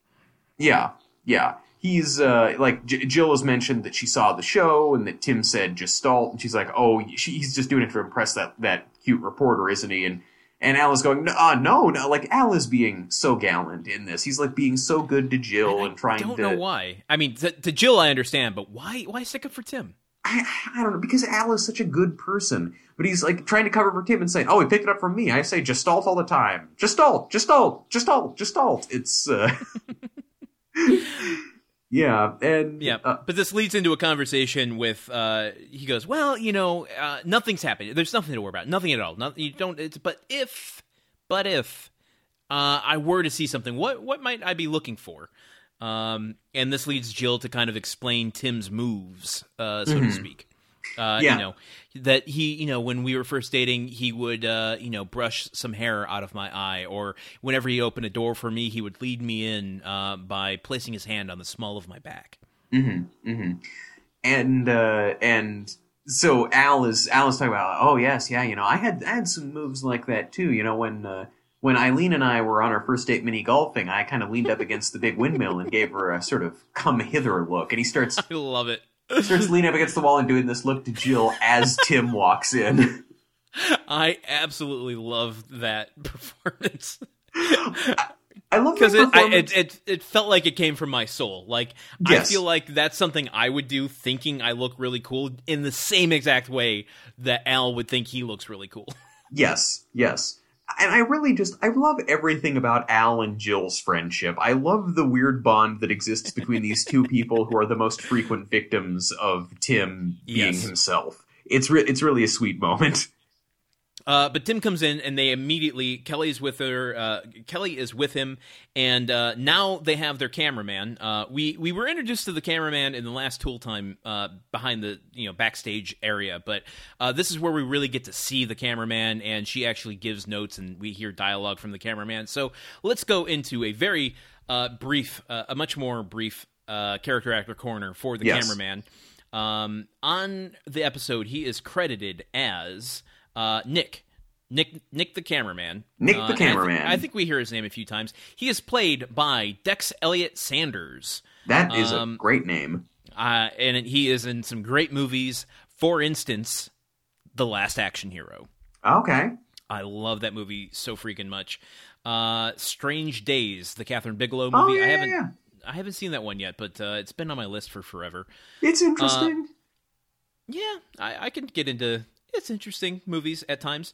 Yeah. Uh, he was on L.A. Law. He has 42 credits to his name. Mm. Um, he was on The Shield. Uh, he was in Fast Lane. Um, he is still working as of 2018.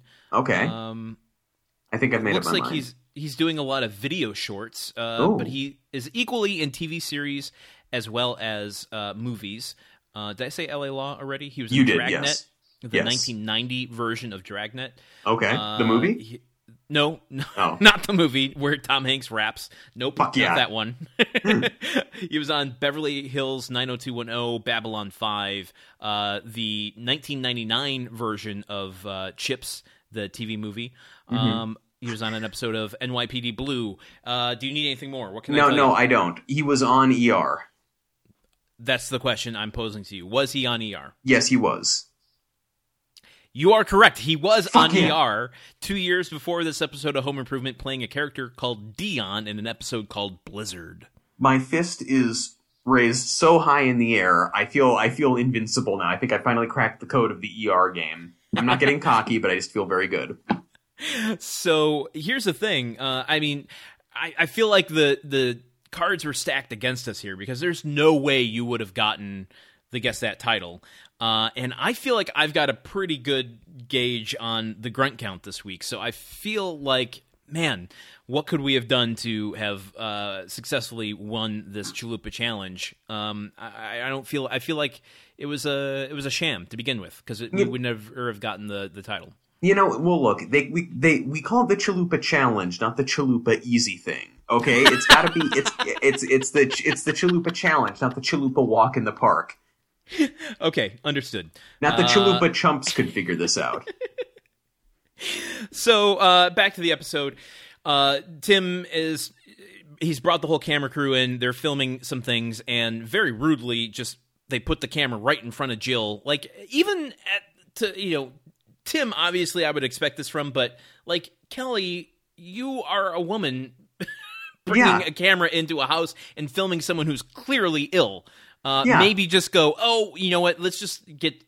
It's not even going to serve her show Yeah, no, nobody- like that. Nobody wants to see that on camera. Yeah, like like Tim just barges in with her, and Jill's like, "Tim, you didn't tell me I was, you know, that they were going to be here." And he's like, "Ah, no, you look fine. Who cares?" And so, you know, boorishness from Tim. Now, to Kelly's credit, though, she does once Jill protests. She she tells Nick to shut off the camera. She says, "Oh, we can come back later when you're ready." And it's like, "Okay, great, Kelly, cool, but maybe you should have figured that out up front." Like, Yeah. uh, I'm just trying to think of if this is playing into her ulterior motives at any point to make Jill look bad, uh, to to you know, some sort of means to her ends. But I can't quite connect the pieces here. I, I love that. and It's just it's just fun. Like I like that idea that that Kelly does have this big scheme to like discredit Tim's wife in order to get with Tim, and I also love that because.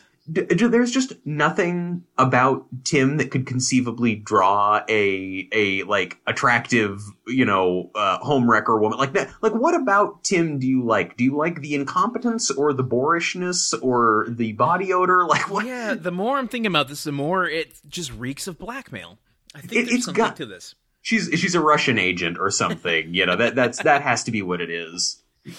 Oh man! Uh, so after they say we'll come back later, Jill, uh, Tim decides, well, why don't I show you the garage? I'll show you where I'm building the hot rod, and I'll show you all my tools. And uh, as he starts to lead her out, uh, he puts her puts his hand on the small of her back, and uh, both Jill and Al see this at the exact same time. And I get, I think, my favorite line of the episode. Al just kind of realizes what this means and just goes, "Gotta go." Boiling, and he's gone. he just kind of jogs. There's an L shape uh, shaped uh, cutout of the wall that he bursts through to get out of the situation. Um, Yep. We get a steam transition to the kitchen a little bit later. Uh, Jill comes down, finally dressed. Uh, she put the effort into putting makeup on to getting, uh, you know, her sickness to go away as much as possible. I mean, well, she's Um, still speaking with a stuffed up voice and everything, but now she's wearing a mini skirt and all this other stuff. Yeah. Uh, and as she re enters the kitchen, the cameraman uh, is exiting the garage, shuts the door behind him, and uh, he says, Well, um, even though you're ready, I don't know when those two will be, and kind of walks off. Well, weird thing to say to the wife of the person that you are doing a profile on. Yeah, Um, yeah, you you weird accomplice in this in this infidelity plot. Why are you editorializing on this? Maybe Um, she has blackmail over the cameraman. And this is the only way that he's like, you know what? Fuck it. I don't care. He, she's already ruined everything in my life. I'm going to start tipping people off. What do I care? I want I you know, I feel like that there is there is a show to be made about Kelly that is going to be on either Showtime or Starz. that is, you know, it's like it's it's There, it's there's a Red Shoe Diaries episode about Kelly for sure. Uh, yeah yeah absolutely it's all it's all just it's like okay there's going to be three full frontal sex scenes per episode and we need about 15 minutes of plot and every episode is an hour long like that's that's the kind of the kind of thing that they have there um and I I also I also should point out that as Jill then is listening at the door to hear uh, Tim and uh, Tim and Kelly speaking, uh, we get a we get what is what qualifies I think for the sort of bit that you'd get on Cheers, where he, she's listening at the door, and you just hear uh, Tim showing off something in the in the garage, and Kelly going, "Oh, I've never seen one this big." That's the biggest one I've ever seen, and I That's wanted to point out uh, what what is what's what what up? What's Yeah, going well- on there? uh, well, I haven't left the apartment in a while. Throat's a little bit sore from talking. What's up with you? Well, I mean, like Jill clearly knows that Tim isn't showing her his dick, uh, and there's no camera rolling. There's no real stage to be set here for any kind of miscommunication, uh, and it's not a funny joke for us, the audience. So, like, again, what up here? Oh, what, what what you're what you're saying? You're channeling four non blondes and saying what's going on. Um, I, th- I look. I, I think that I think that you you missed one thing. You you said that it's not a funny joke, but it actually is a little bit funny. I mean, it's always a little bit. Like I think that that if you're if you're measuring humor on like an EKG, there's oh, like a, a joke where someone refers to, like uh, that's what she, she said caliber joke like this always registers the slightest of a blip. Oh, the the- slightest. that's what she said. At least uh, what that was done and invented with a sense of irony. This is done with a sense of, oh, she's making a dick joke on a sitcom at 8 p.m. And nobody, none of the characters think it's real.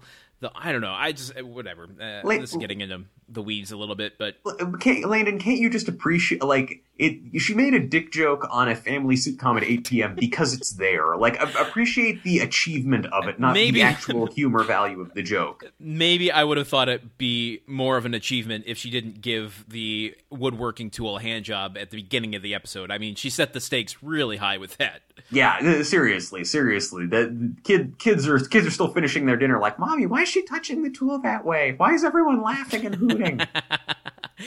Uh, anyway, they emerge from the garage, and uh, Tim says that they're going to head over to Big Mike's. Um, and apparently, Jill, e- even though it's not a dress, got dressed for nothing. She doesn't get her interview. She doesn't like. Uh, she put all this effort into getting ready, and Tim and Kelly are just going on a date.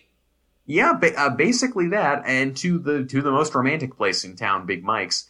Uh, but so she she she you know she's heading out, and Tim call or Jill calls Tim back to uh, to talk to him some more, and he says to Kelly like, "Oh, go on ahead, I'll be right on your tail." And uh, uh, then um, yeah, Jill pulls him aside and is telling him, "Hey, you're crossing the line. You're flirting with her like crazy. This is you know you touched the small of her back." And Oh no, not the small of her back. Yeah, yeah. T- Tim's reaction to his wife saying, "Hey, I am concerned. You are giving me reason to believe you're going to be unfaithful to me." His his reaction is to be scornful and mock her for it. By the way, did I mention she's sick? And he brought a camera crew into the house like 20 minutes ago. And Uh, I want to pull out his line here, which he goes, "Oh no, not the small of her back. Better that than the f- big of her front." Now, folks, I want to say that's a good line. I don't appreciate the context in which Tim uses it, but that's a, that is a well constructed bit of wordplay. Uh, do you agree, Landon? I think it's funny. Uh, I disagree. No, I again, this, we're at war here. that seems like the type of joke that I would have made as seven year olds. You just do the exact opposite of the thing that's being told, and maybe maybe it is Tim painting it in a bad light for me. I don't know. I did I- not particularly find it clever. Like, okay, listen, with a lot with a lot of the kind of uh, sexually charged wordplay, I just kind of I, I close my eyes when I when I hear Tim saying, "If I was touching the bigger front, we might have a problem," and I picture Ted Danson polishing a glass, circa like 1987. And telling Diane, "Hey, if I was touching the big of her front, then we might have a problem." Big laughs, clarinet solo. We go to commercial. I, I I don't, don't, I don't. I don't have that superpower to transpose uh, a line of dialogue to another show in which it would be funny. But o- um, only one I show. can appreciate that you do. Yes, I- okay, great. I, I think I think it is a I think it is a well constructed I think it is a well constructed line and it's also good foreshadowing because as we find out in the next scene she does have really big boobs so uh, it all tracks I guess What if he was talking about uh, her pregnant stomach? What if he he was really attracted to pregnant women? yeah you know I I did see just the other day a uh, a map of search results from Pornhub that shows that uh, the further north you go in the United States the more popular pregnancy porn is and they are in Michigan so um I don't know I'm sorry to cast aspersions on on your heritage Landon disparage away. What do I care? Um, I well, I should shouldn't say that. I should defend it because we do have some Michigan listeners. So, uh, how dare you, sir? I, I'm just. I, I'm not disputing. I'm uh, like. I'm not saying there's. I'm not taking a position good or bad. I'm just saying the data seems to reflect that you people have preferences, and I do mean you people. It's all about how you uh, the story the analytics tell. You can spin it in any which way you want to. Um, We get a dressing curtain. Uh, Jill says something about uh, undressing her with her eyes or something, and uh, the curtain goes over the, the lens of the camera, and we see a shadow getting undressed. Um, Even the transitions are horny. It's just every. It's, It's true. dude. When the when the show gets horny one or two times a year, and they really go. They go. if I may, balls to the wall.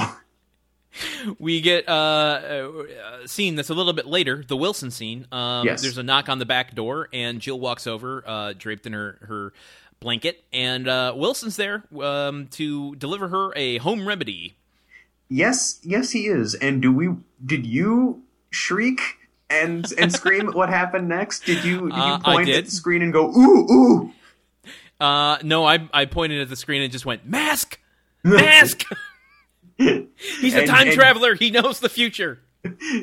Uh, yeah, it, I, I, I, I paused the episode, rewound the episode, summoned my girlfriend from the other room, interrupted the podcast she was listening to to point to her and show, look what Wilson did. Uh, yeah, he's he's got a he's got a face mask on as though he's been listening to Governor Gavin Newsom. Oh my goodness. Uh, yeah, that was just, uh, you know, I've heard, it wasn't even on John Oliver where he was mentioning like the most mundane things from TV shows that we like, like Seinfeld of four people meeting in a coffee shop just seems totally abstract and absurd now. Yeah. Um, that these weird things from the before times are now infecting our thought processes in the now times. Maybe the word infecting isn't right, but I agree yeah, with the rest right. of it. Okay, yeah. Uh, I was influenced by the situation, but this one in particular was just like, I. It's moments like this where I kind of believe in synchronicity with the world and some sort of strange aura of like I, I don't get into the the frou stuff that often, but. Uh, I, I I need hard facts to develop conspiracy theories. That's what I'm all about. Um, the the fact that he's wearing a, a face mask at this particular time and place in, in our history just seems so wildly coincidental. Um, Yeah, and and then when he, he you know, she says, "Oh, Wilson, why are you wearing the mask?" And he says, "Oh, well, I you know I, don't- I don't want to get any of your germs." Like I almost paused the episode again. and was like, "Actually, Wilson, it's better to protect them from your germs." Push pushing my nose. like Conan my- O'Brien just then. yeah, well, I, Um, I was, I was, I honestly I was going more for a more for a nerd pushing the the glasses up the bridge of his nose, but I guess anything works. Uh, anyway, he he's brought over um, a, uh, a home remedy for her, which is uh, his very liquored up hottie toddy uh, with a cinnamon stick in it. And um, she's starting to complain to him about the situation between Tim and Kelly, and uh, drops a line that uh, when he's around her or when somebody is uh, stroking his ego, when a, a pretty woman is stroking his ego, he becomes Tim the Drool Man Taylor. All time, all time line, all all like time NBA All Star line. I also just one thing I noticed in this scene that doesn't tie into anything. Earl Hindman is fucking massive. That is a tall dude, and Yeah. normally he has all that fence blocking him, and he's not directly next to other characters, so you can't realize it. But he's big. And the way that they film those scenes in the backyard are often like it's eye level or even a little lower on mm-hmm. Wilson, or it's mm-hmm. usually about eye level on Wilson, and then there's some sort of like they shoot eye level with the other characters, so it's hard to really see the the height disparity um, until you see them like right next to each other. Yeah, yeah. I it, it becomes abundantly clear very quickly as soon as he walks into the house. And Jill clearly is not wearing heels in this, so you know she's uh, her actual height, uh, which makes it all the more pronounced. Anyway, Yes. um, he he takes an approach that I don't know how uh, I would react to somebody telling me this if I was kind of jealous and upset about my husband's potential infidelity. Uh, to go, don't worry about it. It's just chemicals. Doesn't seem too uh, uh, sensitive to me, but that's But- the the route he takes. and also, but you talk to Wilson, you know what you're getting into. I mean, she she's known this guy for over ten years at this point. She, Okay. she you know, it, it shouldn't be a shock. Um, Yeah, but it's also I don't know. It doesn't seem like it would be a comfort to me. But he basically explains, you know, listen, it's all chemicals. There are things in the nose. Uh, that's where the pheromones are uh, exist, or you know, you're able to smell the scent of the the opposite sex, and that's where an attraction is uh, created. And she's like, "Oh, great! Is that supposed to make me feel better?" And he's like, "Well, actually, what you and Tim have is a little bit different. What you guys have." Are endorphins the the chemicals that make you feel wanted and needed? Uh, that goes much much deeper than anything that uh, pheromones could ever do.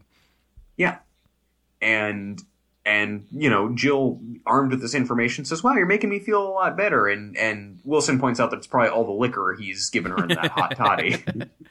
Uh, yeah, and I want to point out that you didn't commend me for actually taking notes during the Wilson scene. you know, Landon, you're right. You know, good, uh, no good deed goes unpunished. Uh, but it, no, but it, it's it's remarkable. You really you took more notes than I did. I just had some some brief jot downs about something something endorphin something something pheromones. Yep. I honestly the thing I thought most was most interesting is that Jill didn't know what pheromones are because it seems like the sort yeah, of thing I she'd know. know. Yeah, maybe she's just like, maybe she also knows Wilson. He's like, oh, he doesn't have anyone in his life. She just needs to listen to him and throw him a bone by pretending to be taught something. Yeah, yeah. Maybe so. maybe she secretly finds him irritating. She's like, the quickest way to get him out of the house is just to acquiesce and listen to what he has to say, and then he'll move on. And then No. I'll, you know, if he doesn't, I'll just cough a little bit, and he'll he'll go running for the hills. No, Landon, I, I refuse to live in a reality in which Jill does not like Wilson, or in, in which the people in that home do not love Wilson and treasure his existence. That's too that's too Fair. cynical a read on this show for me. The person who is propagating conspiracy theory that one of their sons was a serial killer for a couple of years. uh, we cut to Mike's tavern. The scene drops out. We get a transition where the Wilson scene falls out of place, and Mike's tavern is revealed, where um, uh, they are apparently still filming. I don't know why Nick is filming them eating at Mike's tavern. It has And- and nothing not- to do with tools. Yeah, yeah, eating at Mike's Tavern and Tim's, and and not only that, but eating the Big Stinky, which probably Yes. Is not. uh, I mean, a great callback, but b not a sandwich. Like if I was a media personality and I was going to eat something on screen, I wouldn't want to eat a big sandwich like this. A, a sandwich with four kinds of cheese. Coming from uh, the previous scene and talking about pheromones uh, being the scent that you know uh, we're attracted to, wouldn't the stinky override pheromones? Well, I would think so, and and this is, I mean, this is what I want to crack open. This scene is really kind of the the, the meat of the episode, and also the, Yeah. the probably one of the horniest parts of the episode too. But like, so so you know, it's clear at this point, it becomes clear over the course of the episode that Kelly is explicitly trying to seduce Tim. Like that, Yes. that her plan comes into focus in this scene. Um, but also they have just like the scene starts with Tim having just finished a big stinky, and it is implied that Kelly has also eaten a big stinky. Yeah. And so this will, and you know, pre- presently once she, you know they they finish, and she tells the cameraman, "Okay, you're done. You can go home. Tim, why don't we play some pool and just hang out?" And you know, cameraman leaves. She takes off her blazer, and she's wearing this ridiculous cocktail dress that's like low cut and a short skirt Yeah. and everything. So this woman, with with the line um, as they're moving to the pool table, "I'll rack." She Ah. taking off the blazer, Uh, just Yes. kind of a too on the nose joke for me, but just just horny on every conceivable level. But uh, she she you know so she's dressed up. She's made herself beautiful with the explicit intention of taking Tim back to her place. But so that is the plan that she had coming into this evening, and then she sits down to order dinner, and she eats a sandwich that has four kinds of cheese and sauerkraut on it. So like she's like like her plan though, even but and she eats the sandwich and then is still trying to seduce Tim. So there's all these scenes of them Mhm. playing pool that we're gonna go into, and the whole time she's like, "Yeah, I'm gonna. I just ate this huge sandwich, and I'm gonna go home and just get plowed all night long, and it's gonna be as I'm trying to digest this, and as I'm belching up sauerkraut all night. It's I don't know. I have so much respect for her for her game more than anything that she's that she would eat that when she has the amorous intentions that she does. That's yeah, that's very fair. I mean, listen, have I uh, eaten stinky food and had a stomach full of stuff that typically, uh, you know, gives me stomach aches and still moved forward with uh, sexy times? Uh, I'm not going to say I haven't. Uh, were they the best sexy times I've ever had? Were they with a person on a first date? No. Um, but I'm not sure that that would stop me. Uh, should my my pheromones be out of control? Uh, yeah, no, I mean, who who among us, who among us has not done that? I'm, you know, I we've all we've all we've all made mistakes with regards to to food and uh, bed bedroom activities. I think in our lives, that's part of being human. I, I just think that if if if I were going into a situation on like a very if, if it was part of like a week long plot to seduce con, yeah. someone Right. And I had and I was trying and I was controlling every aspect of it to the point of like you know trying to control my environment and how I dressed and then just like lob a hand grenade into the middle of that of a big cheesy sandwich. Well, let me throw this out at you as our, our last point on this, uh, which is clearly this would have been an insisting. Uh, Tim would have insisted that she's like, "Oh, if you're gonna eat here, you have to have a stinky," and she was she probably protested a little bit because Tim isn't going into this thinking he's gonna get laid. He's No. going into it wanting his ego stroked and you know to to have further. Uh, you know, attention from her, but he's not thinking, "Oh, we're gonna go fuck after this." Uh, so I can see him insisting, and her kind of like, well, if I'm, if it's between losing the bait entirely and moving forward with stinky breath, you know, uh, I'll do the I'll do the latter. Um, that that's how I would see the kind of scene that happened right before we walked into this scene.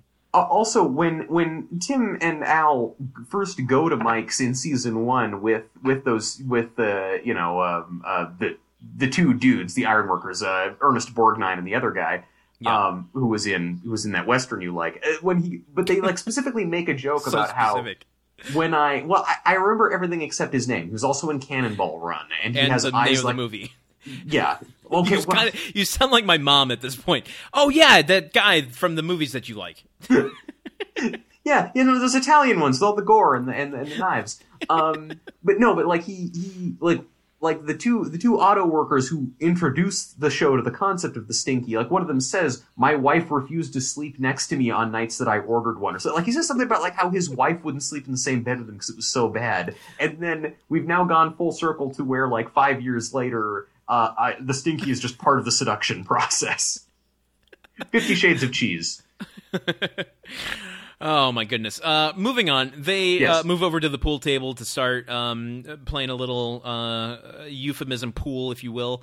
Um, I want to point out, uh, I- I understand that they have to uh, orchestrate the blocking for camera, but um, as somebody who used to play pool and had a pool table in our basement, uh, she does not rack properly, and they do not cue off the ball properly. Uh, it was just one of those little things that kind of annoyed me, and it would only require just taking the the the sticker from one end of the table and putting it on the other end of the table so she can cue up you know she can rack them properly and uh, they didn't do that and um, you know, I, I'm often giving praise to the set decoration and the props on the show. So I'm going to just point out one little issue that they have. Do you think that in, in the true spirit of this episode, all of the all of the set decorators and props people were like going to make sure the pool table looked right, but then she took off her jacket and they were all like, "Oh!" Their you know their Maybe, eyes yeah. popped out of their heads and started banging themselves on the head with frying pans and you know steam whistles shooting out their eyes. Uh, yes, I do think that's exactly what happened. Um, they start playing, and she starts laying it on really thick. Uh, Yes. and Tim is also not uh, shy about the euphemisms, saying uh, she goes, "Oh, you're really good at pool," and then uh, he goes, "Oh yeah, well you're you're really good at balls," which is like that's barely a joke. like well and but it's enhanced by the fact that yeah, like Ti- tim is trying to uh, t- trying to break first and she leans over the the pool table with her boobs and whatnot and he basically shoots the cue ball right off the table and then she takes a turn and she you know hits it and like the balls go into every pocket and that's God, when he says it. you're Yeah. good with balls A trope I don't particularly like either. Um, no and uh, she okay god there's just a lot to crack open in the scene then she you know kind of like does away with the whole charade and and walks over to him and they start flirting a little bit more he starts to get a little uncomfortable and Well- it leads to her kissing him Well, she she does say she she has the wonderful line like he's he's talking about his breath from the stinky, and he says, "Yeah, you know, I try I try not to, but I you know I, I can't help myself sometimes." And she goes, "You know, you shouldn't eat the sandwich, but because of your passion, you can't hold back." I like that, and it's like i have to give her props for tenacity you're like this this woman, God bless her, is just doing doing the best she can with what Tim is giving her. Oh man she does not give up her objectives. I'll, I'll give her that much. No, no, Um, no. and it leads to her kissing him and he goes ah he, uh, no you know what? Ah, no no no no we can't do this.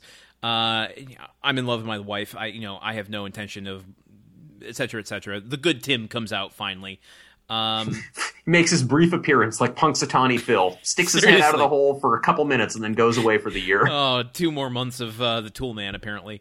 Um and she goes oh man really? I mean she backs off pretty right away and she's like you know i thought that this night would end with you uh licking champagne off my toes.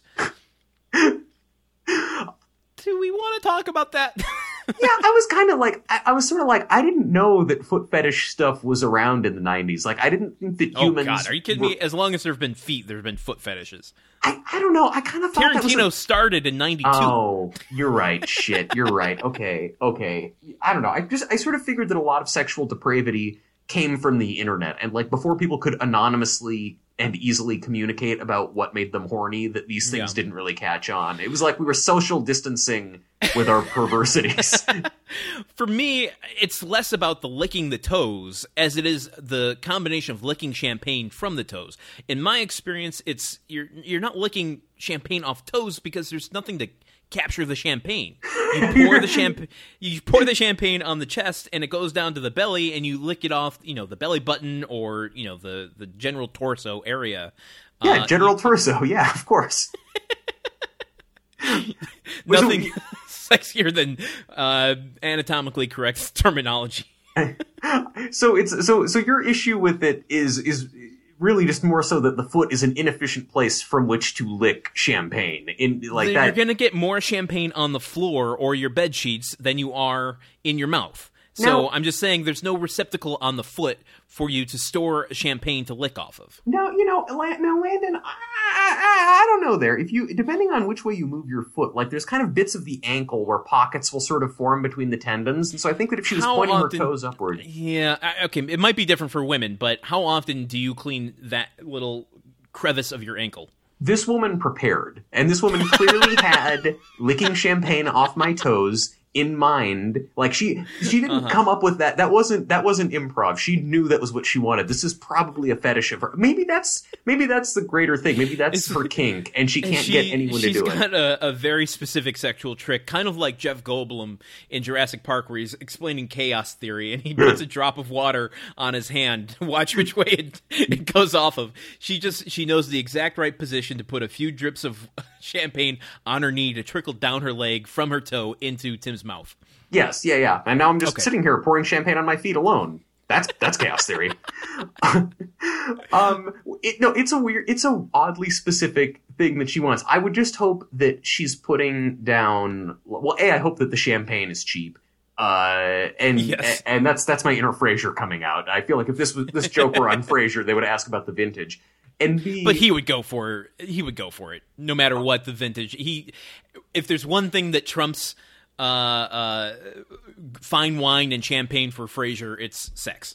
Yeah, no, absolutely. I would also go so far as to, to just, I'm just gonna pull a number out of thin air. I'm gonna say that Kelsey Grammer has licked champagne off of four different women's toes.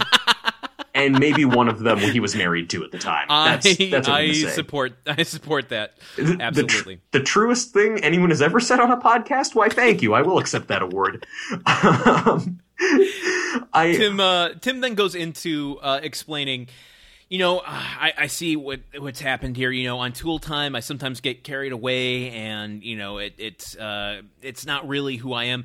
Which this line and this explanation just infuriated me because it's ex- more examples that we've had in the past of him explaining he knows the difference between being a good person being a, you know a good friend a good coworker a good husband a good general human being yeah. and chooses actively not to mm-hmm. Mm-hmm.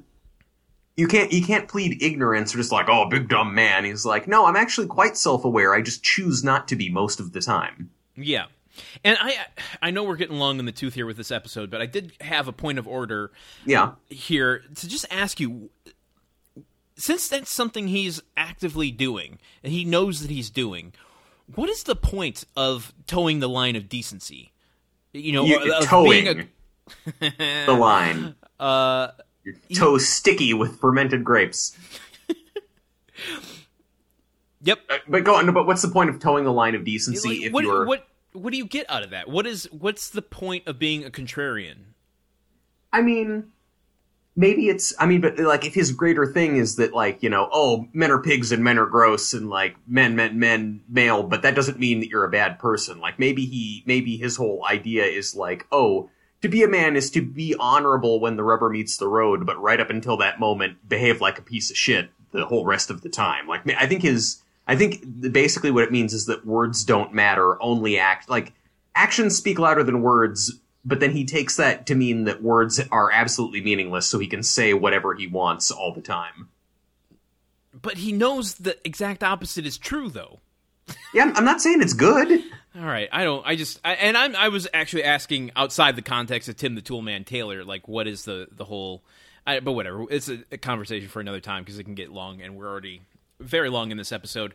But let me say Um, one thing. yeah okay say just it. one thing before we're out of this scene. Where, or, uh, but in the background Yeah. there's a sign behind kelly that says giant muffins and it's got a picture of giant muffins now this could either be one in a in a long procession of jokes about boobs in this episode Uh-huh. or or this seedy detroit bar could serve muffins and i want to ask you landon how many bars have you been to where you can where you can get a boilermaker and a blueberry muffin um none but i would go to one actually that's not true that's not true you Uh, been to one I've not been to a bar, but I've been to a coffee shop that has served beer.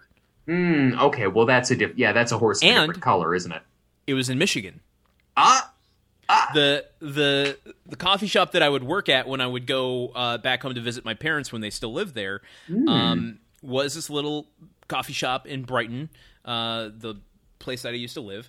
And uh, everyone in the um, live audience goes like woo all the brighton people are cheering yeah literally nobody. Um, and uh, I would go in early in the day to start my day with coffee, and I would then, you know, drink the coffee in the morning, get a bagel.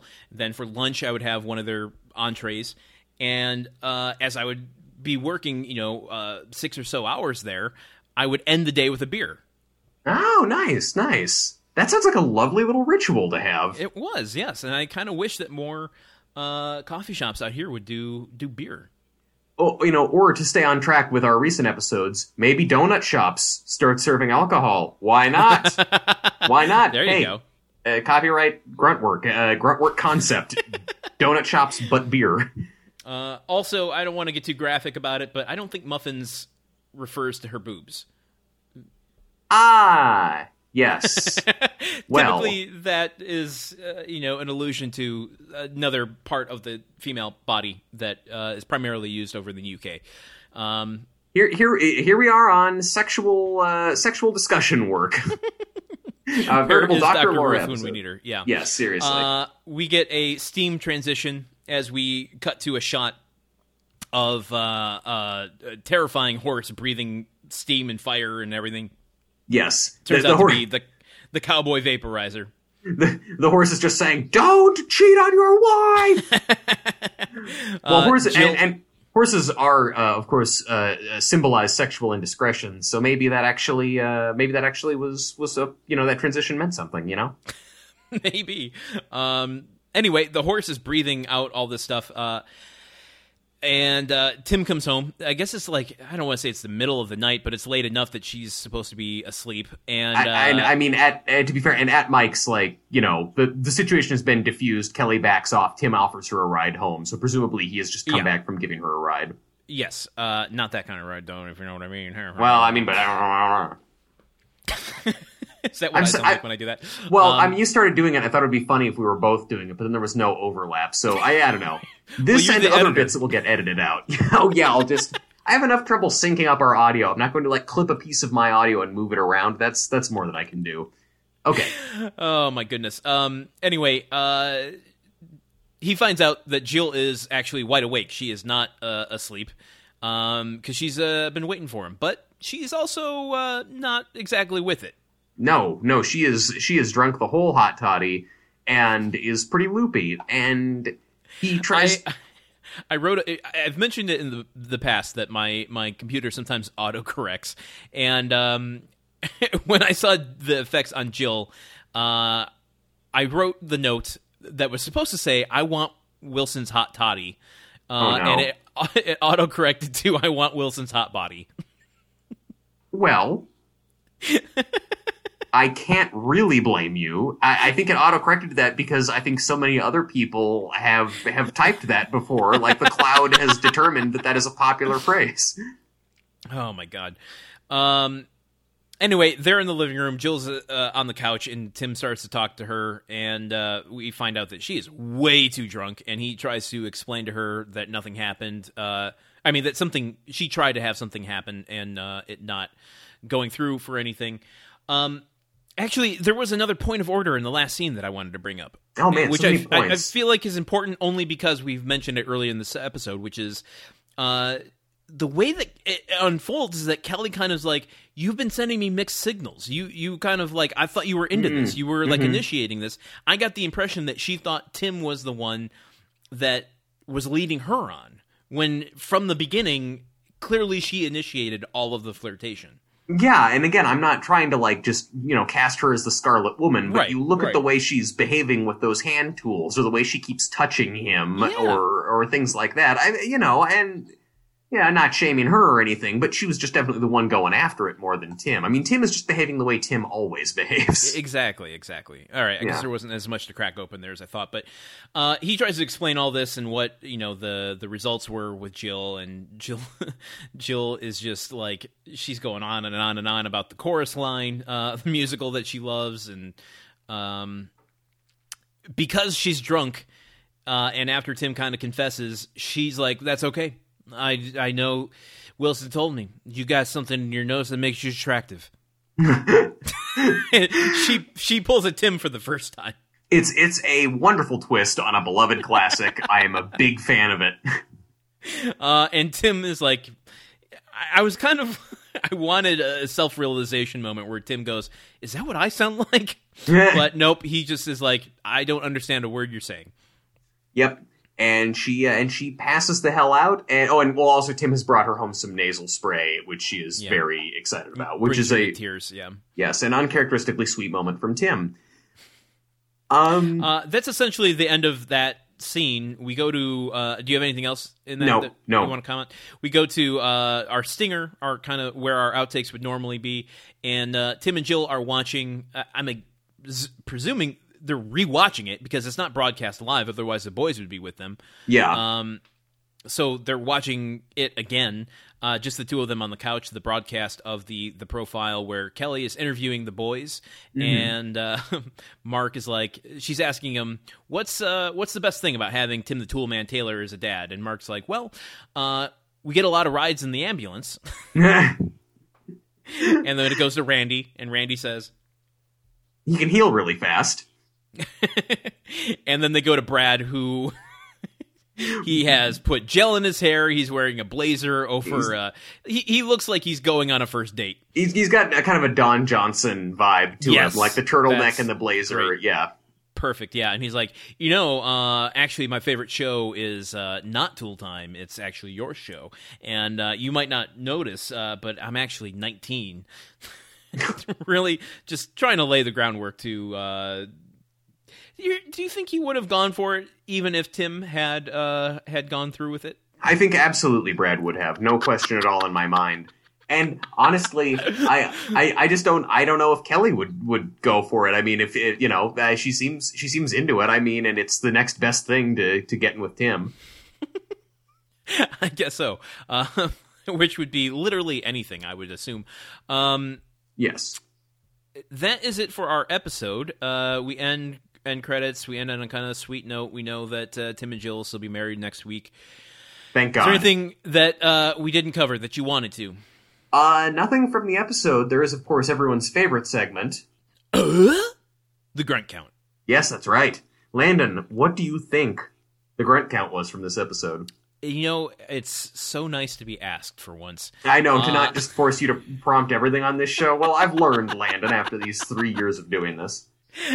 Uh, I want to say that the grunt count, surprisingly, uh, it seems like there would have been wrought opportunity for it. Yeah. Wanna, uh, my guess is zero. You know, and I debated over this in the episode, but what I Oh. recorded is two. Oh, okay. Tell me, tell me the controversy, When, and tell me when, where these grunts were. when Tim is first talking to Kelly at, at backstage at Tool Time about just Mm-hmm. you know his background and like where he was born and everything, he says like, "You want to know what my first words were after I was born?" He goes, "Whoo whoo," like that. And Oh, that's- now I- yeah. Baby that's meant grunts. to baby grunts because like it's clearly Mm-hmm. like it doesn't sound like a grunt normally does but a tim intends it to be a grunt and b Yeah. like and it sounds high pitched and it sounds different because it's him impersonating a baby grunting uh, and that under my criteria counts so I, i'm calling that too unless you unless someone wants to call bullshit No, I think I think you're right on there. I, I completely support that. As if I would never support you, but uh, Oh, I, I okay. think that's. No, I was giving you a compliment. I say I'm, Oh. I've- I'm always going to support your, your choices here, oh i thought you said Um, you'd never support me and i'm like well No, that, no, no. that's out of left field as if as if I would never support you. I Ah, meaning yes. Oh, I would I- always support you. i Uh, get you i double get it now. negative or whatever the fuck it means. Um, Mhm. Yeah, so okay, I'd say that's two, and now I understand why I didn't pick up on them because that's something, you know, not being the expert in grunts like you are. Um, Well, thank I'm, not- you, I'm just not trained uh, to to pick up on those. So, not yet i'm apprenticing you you know mm, mhm, mhm. mm-hmm, mm-hmm, mm-hmm. what were your first words? Um, most likely where everybody knows your name, or um, uh, yeah, yeah, either either that or uh, or either that or Mike is my favorite host on Mystery Science Theater. It's one of the two. I was speaking in complete sentences. What were yours? Uh, well, I know you were joking, but mine actually was from a TV show. Wait, what was it? in a weird coincidence because I, I fell in love with the show um, separately, not knowing this uh, at the time. But my first words were "Lordy, Lordy, Lordy," um, Really, which Landon? Is a uh, catchphrase of Jack Tripper on Three's Company.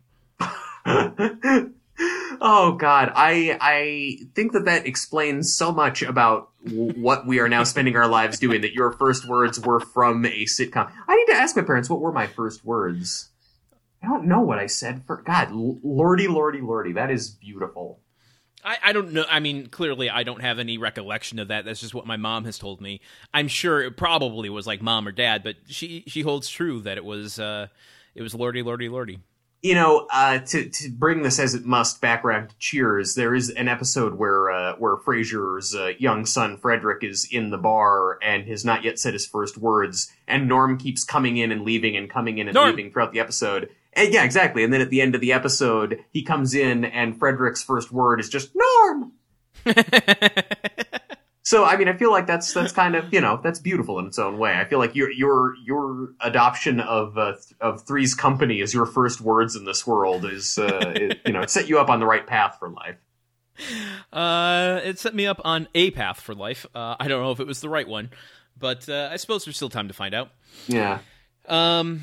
Okay. Well, let's end this episode by thanking some patrons. Yes, let's end this episode. It's as long as Lord of the Rings: Return of the King by thanking some patrons. the extended edition. Uh, yes, exactly. And as including we all, all the background documentaries. And as as we get on the boat to sail off to wherever the fuck they go at the end of that movie, I'm not exactly a Lord of the Rings fan. I want to just pause and say thank you to all the hobbits who helped us get here. Mm. I, don't, I, don't, I don't know if that, I don't know if that's the right message to send, but I do want to thank. I want to thank TJ, and I want to thank Uh-huh. Cheyenne. I want to thank. Farah. Mhm. I want to thank Manbach. A special, uh, a special shout out to Farah for uh, doing our official Marty count. Um, oh yes, yes. Thank you for the Marty count. I don't know if Yes. me saying it now in a conversational tone counts. No, no, no. She she laid down the criteria for us uh, on Twitter. She said that uh, it does not matter. Unlike you, only counting Tim's grunts. Uh, us, it does not matter who says it, but as long as it's uh, it's not spoken just as Marty, but shouted, then uh, in the way that you have uh, uh, performed many times on the show. Yeah, Um, too many times. Some might say. as long as somebody says it that way, it counts as uh, it counts towards the Marty count. Oh, okay, well, excellent then. Well, that, that God, I feel like I have so much power now that I can influence the count like that. Although uh, I promise that I won't abuse Marty. Um, so okay. Uh, so thank you to Farah for all of the work that you do and your and your uh, and your support. Thank you to Manbach. Thank you to Amber, uh, Spencer, of course. Thank you, Mason. Who could forget? Thank you, Mason. And lastly, uh, Michael. Thank you. Uh, thank all of you for continuing to support our show, no matter how weird and how long. Oh fuck, how long it gets. Uh, Yeah, this week I think is uh, about two hours. Two, yeah, it's, two it's, it's, hours. yeah, like a two-hour boy, which we have not we've not made that mistake in a couple of years. I think it's Nope. it's.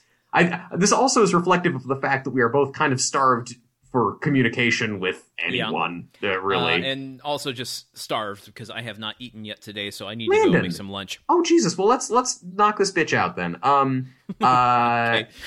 I'm sorry for saying bitch. I guess. Uh, uh, thank you to all women for putting up with me. All right, continue. Because I Lord knows- too. yes, Um, absolutely they can. Thank you to all of the our patrons who make uh, the show even possible. Uh, so we really appreciate it. And uh, if you want to be part of these people that we are speaking about every single week, you can also become an official Grunthead sponsor over at our Patreon. Yes, that's right. For as little as one dollar per month, you'll get access to our exclusive bonus content, like our weekly Gruntwork Nights episodes. And it doesn't even cost one dollar right now uh, Yeah. for the month of April, and we might even consider extending this depending on uh, where the world is at the end of this month. Uh, you can subscribe to our Patreon free of charge to get access to all of our backlog of Gruntwork Nights episodes. Um, uh, we'll we'll see what happens with that, but uh, you you can join and not be charged right now. Yeah, and you know? If we can get a small business loan, I mean, maybe we'll change it so that we pay our Patreons a dollar a month to listen to our show. I mean, we got to stimulate the economy somehow. that would be uh, fair anyway. Um, so you can do all of that over at patreon.com slash gruntworkpod. Uh, but if you don't want free content right now, and if you don't, then I have to start questioning why we're doing this in the first place. Uh, consider leaving us a rating or review wherever you listen to your podcast, like Apple Podcast, because it's the fastest, easiest, and freest way to support us, and it goes a long way to put our show in front of others' ears. Maybe I need to rethink that strategy because uh, I can't imagine people are listen to the show and go, other people need to hear this. Um, yeah, I yeah, you know, people listen to the show and are like, I not only do I want more people to listen to this, I want other people who I love and respect to know that I choose to listen to this. That's not a listen, thing. I don't care who you share it with. S- send it to your enemies, man. As long as we get more listeners.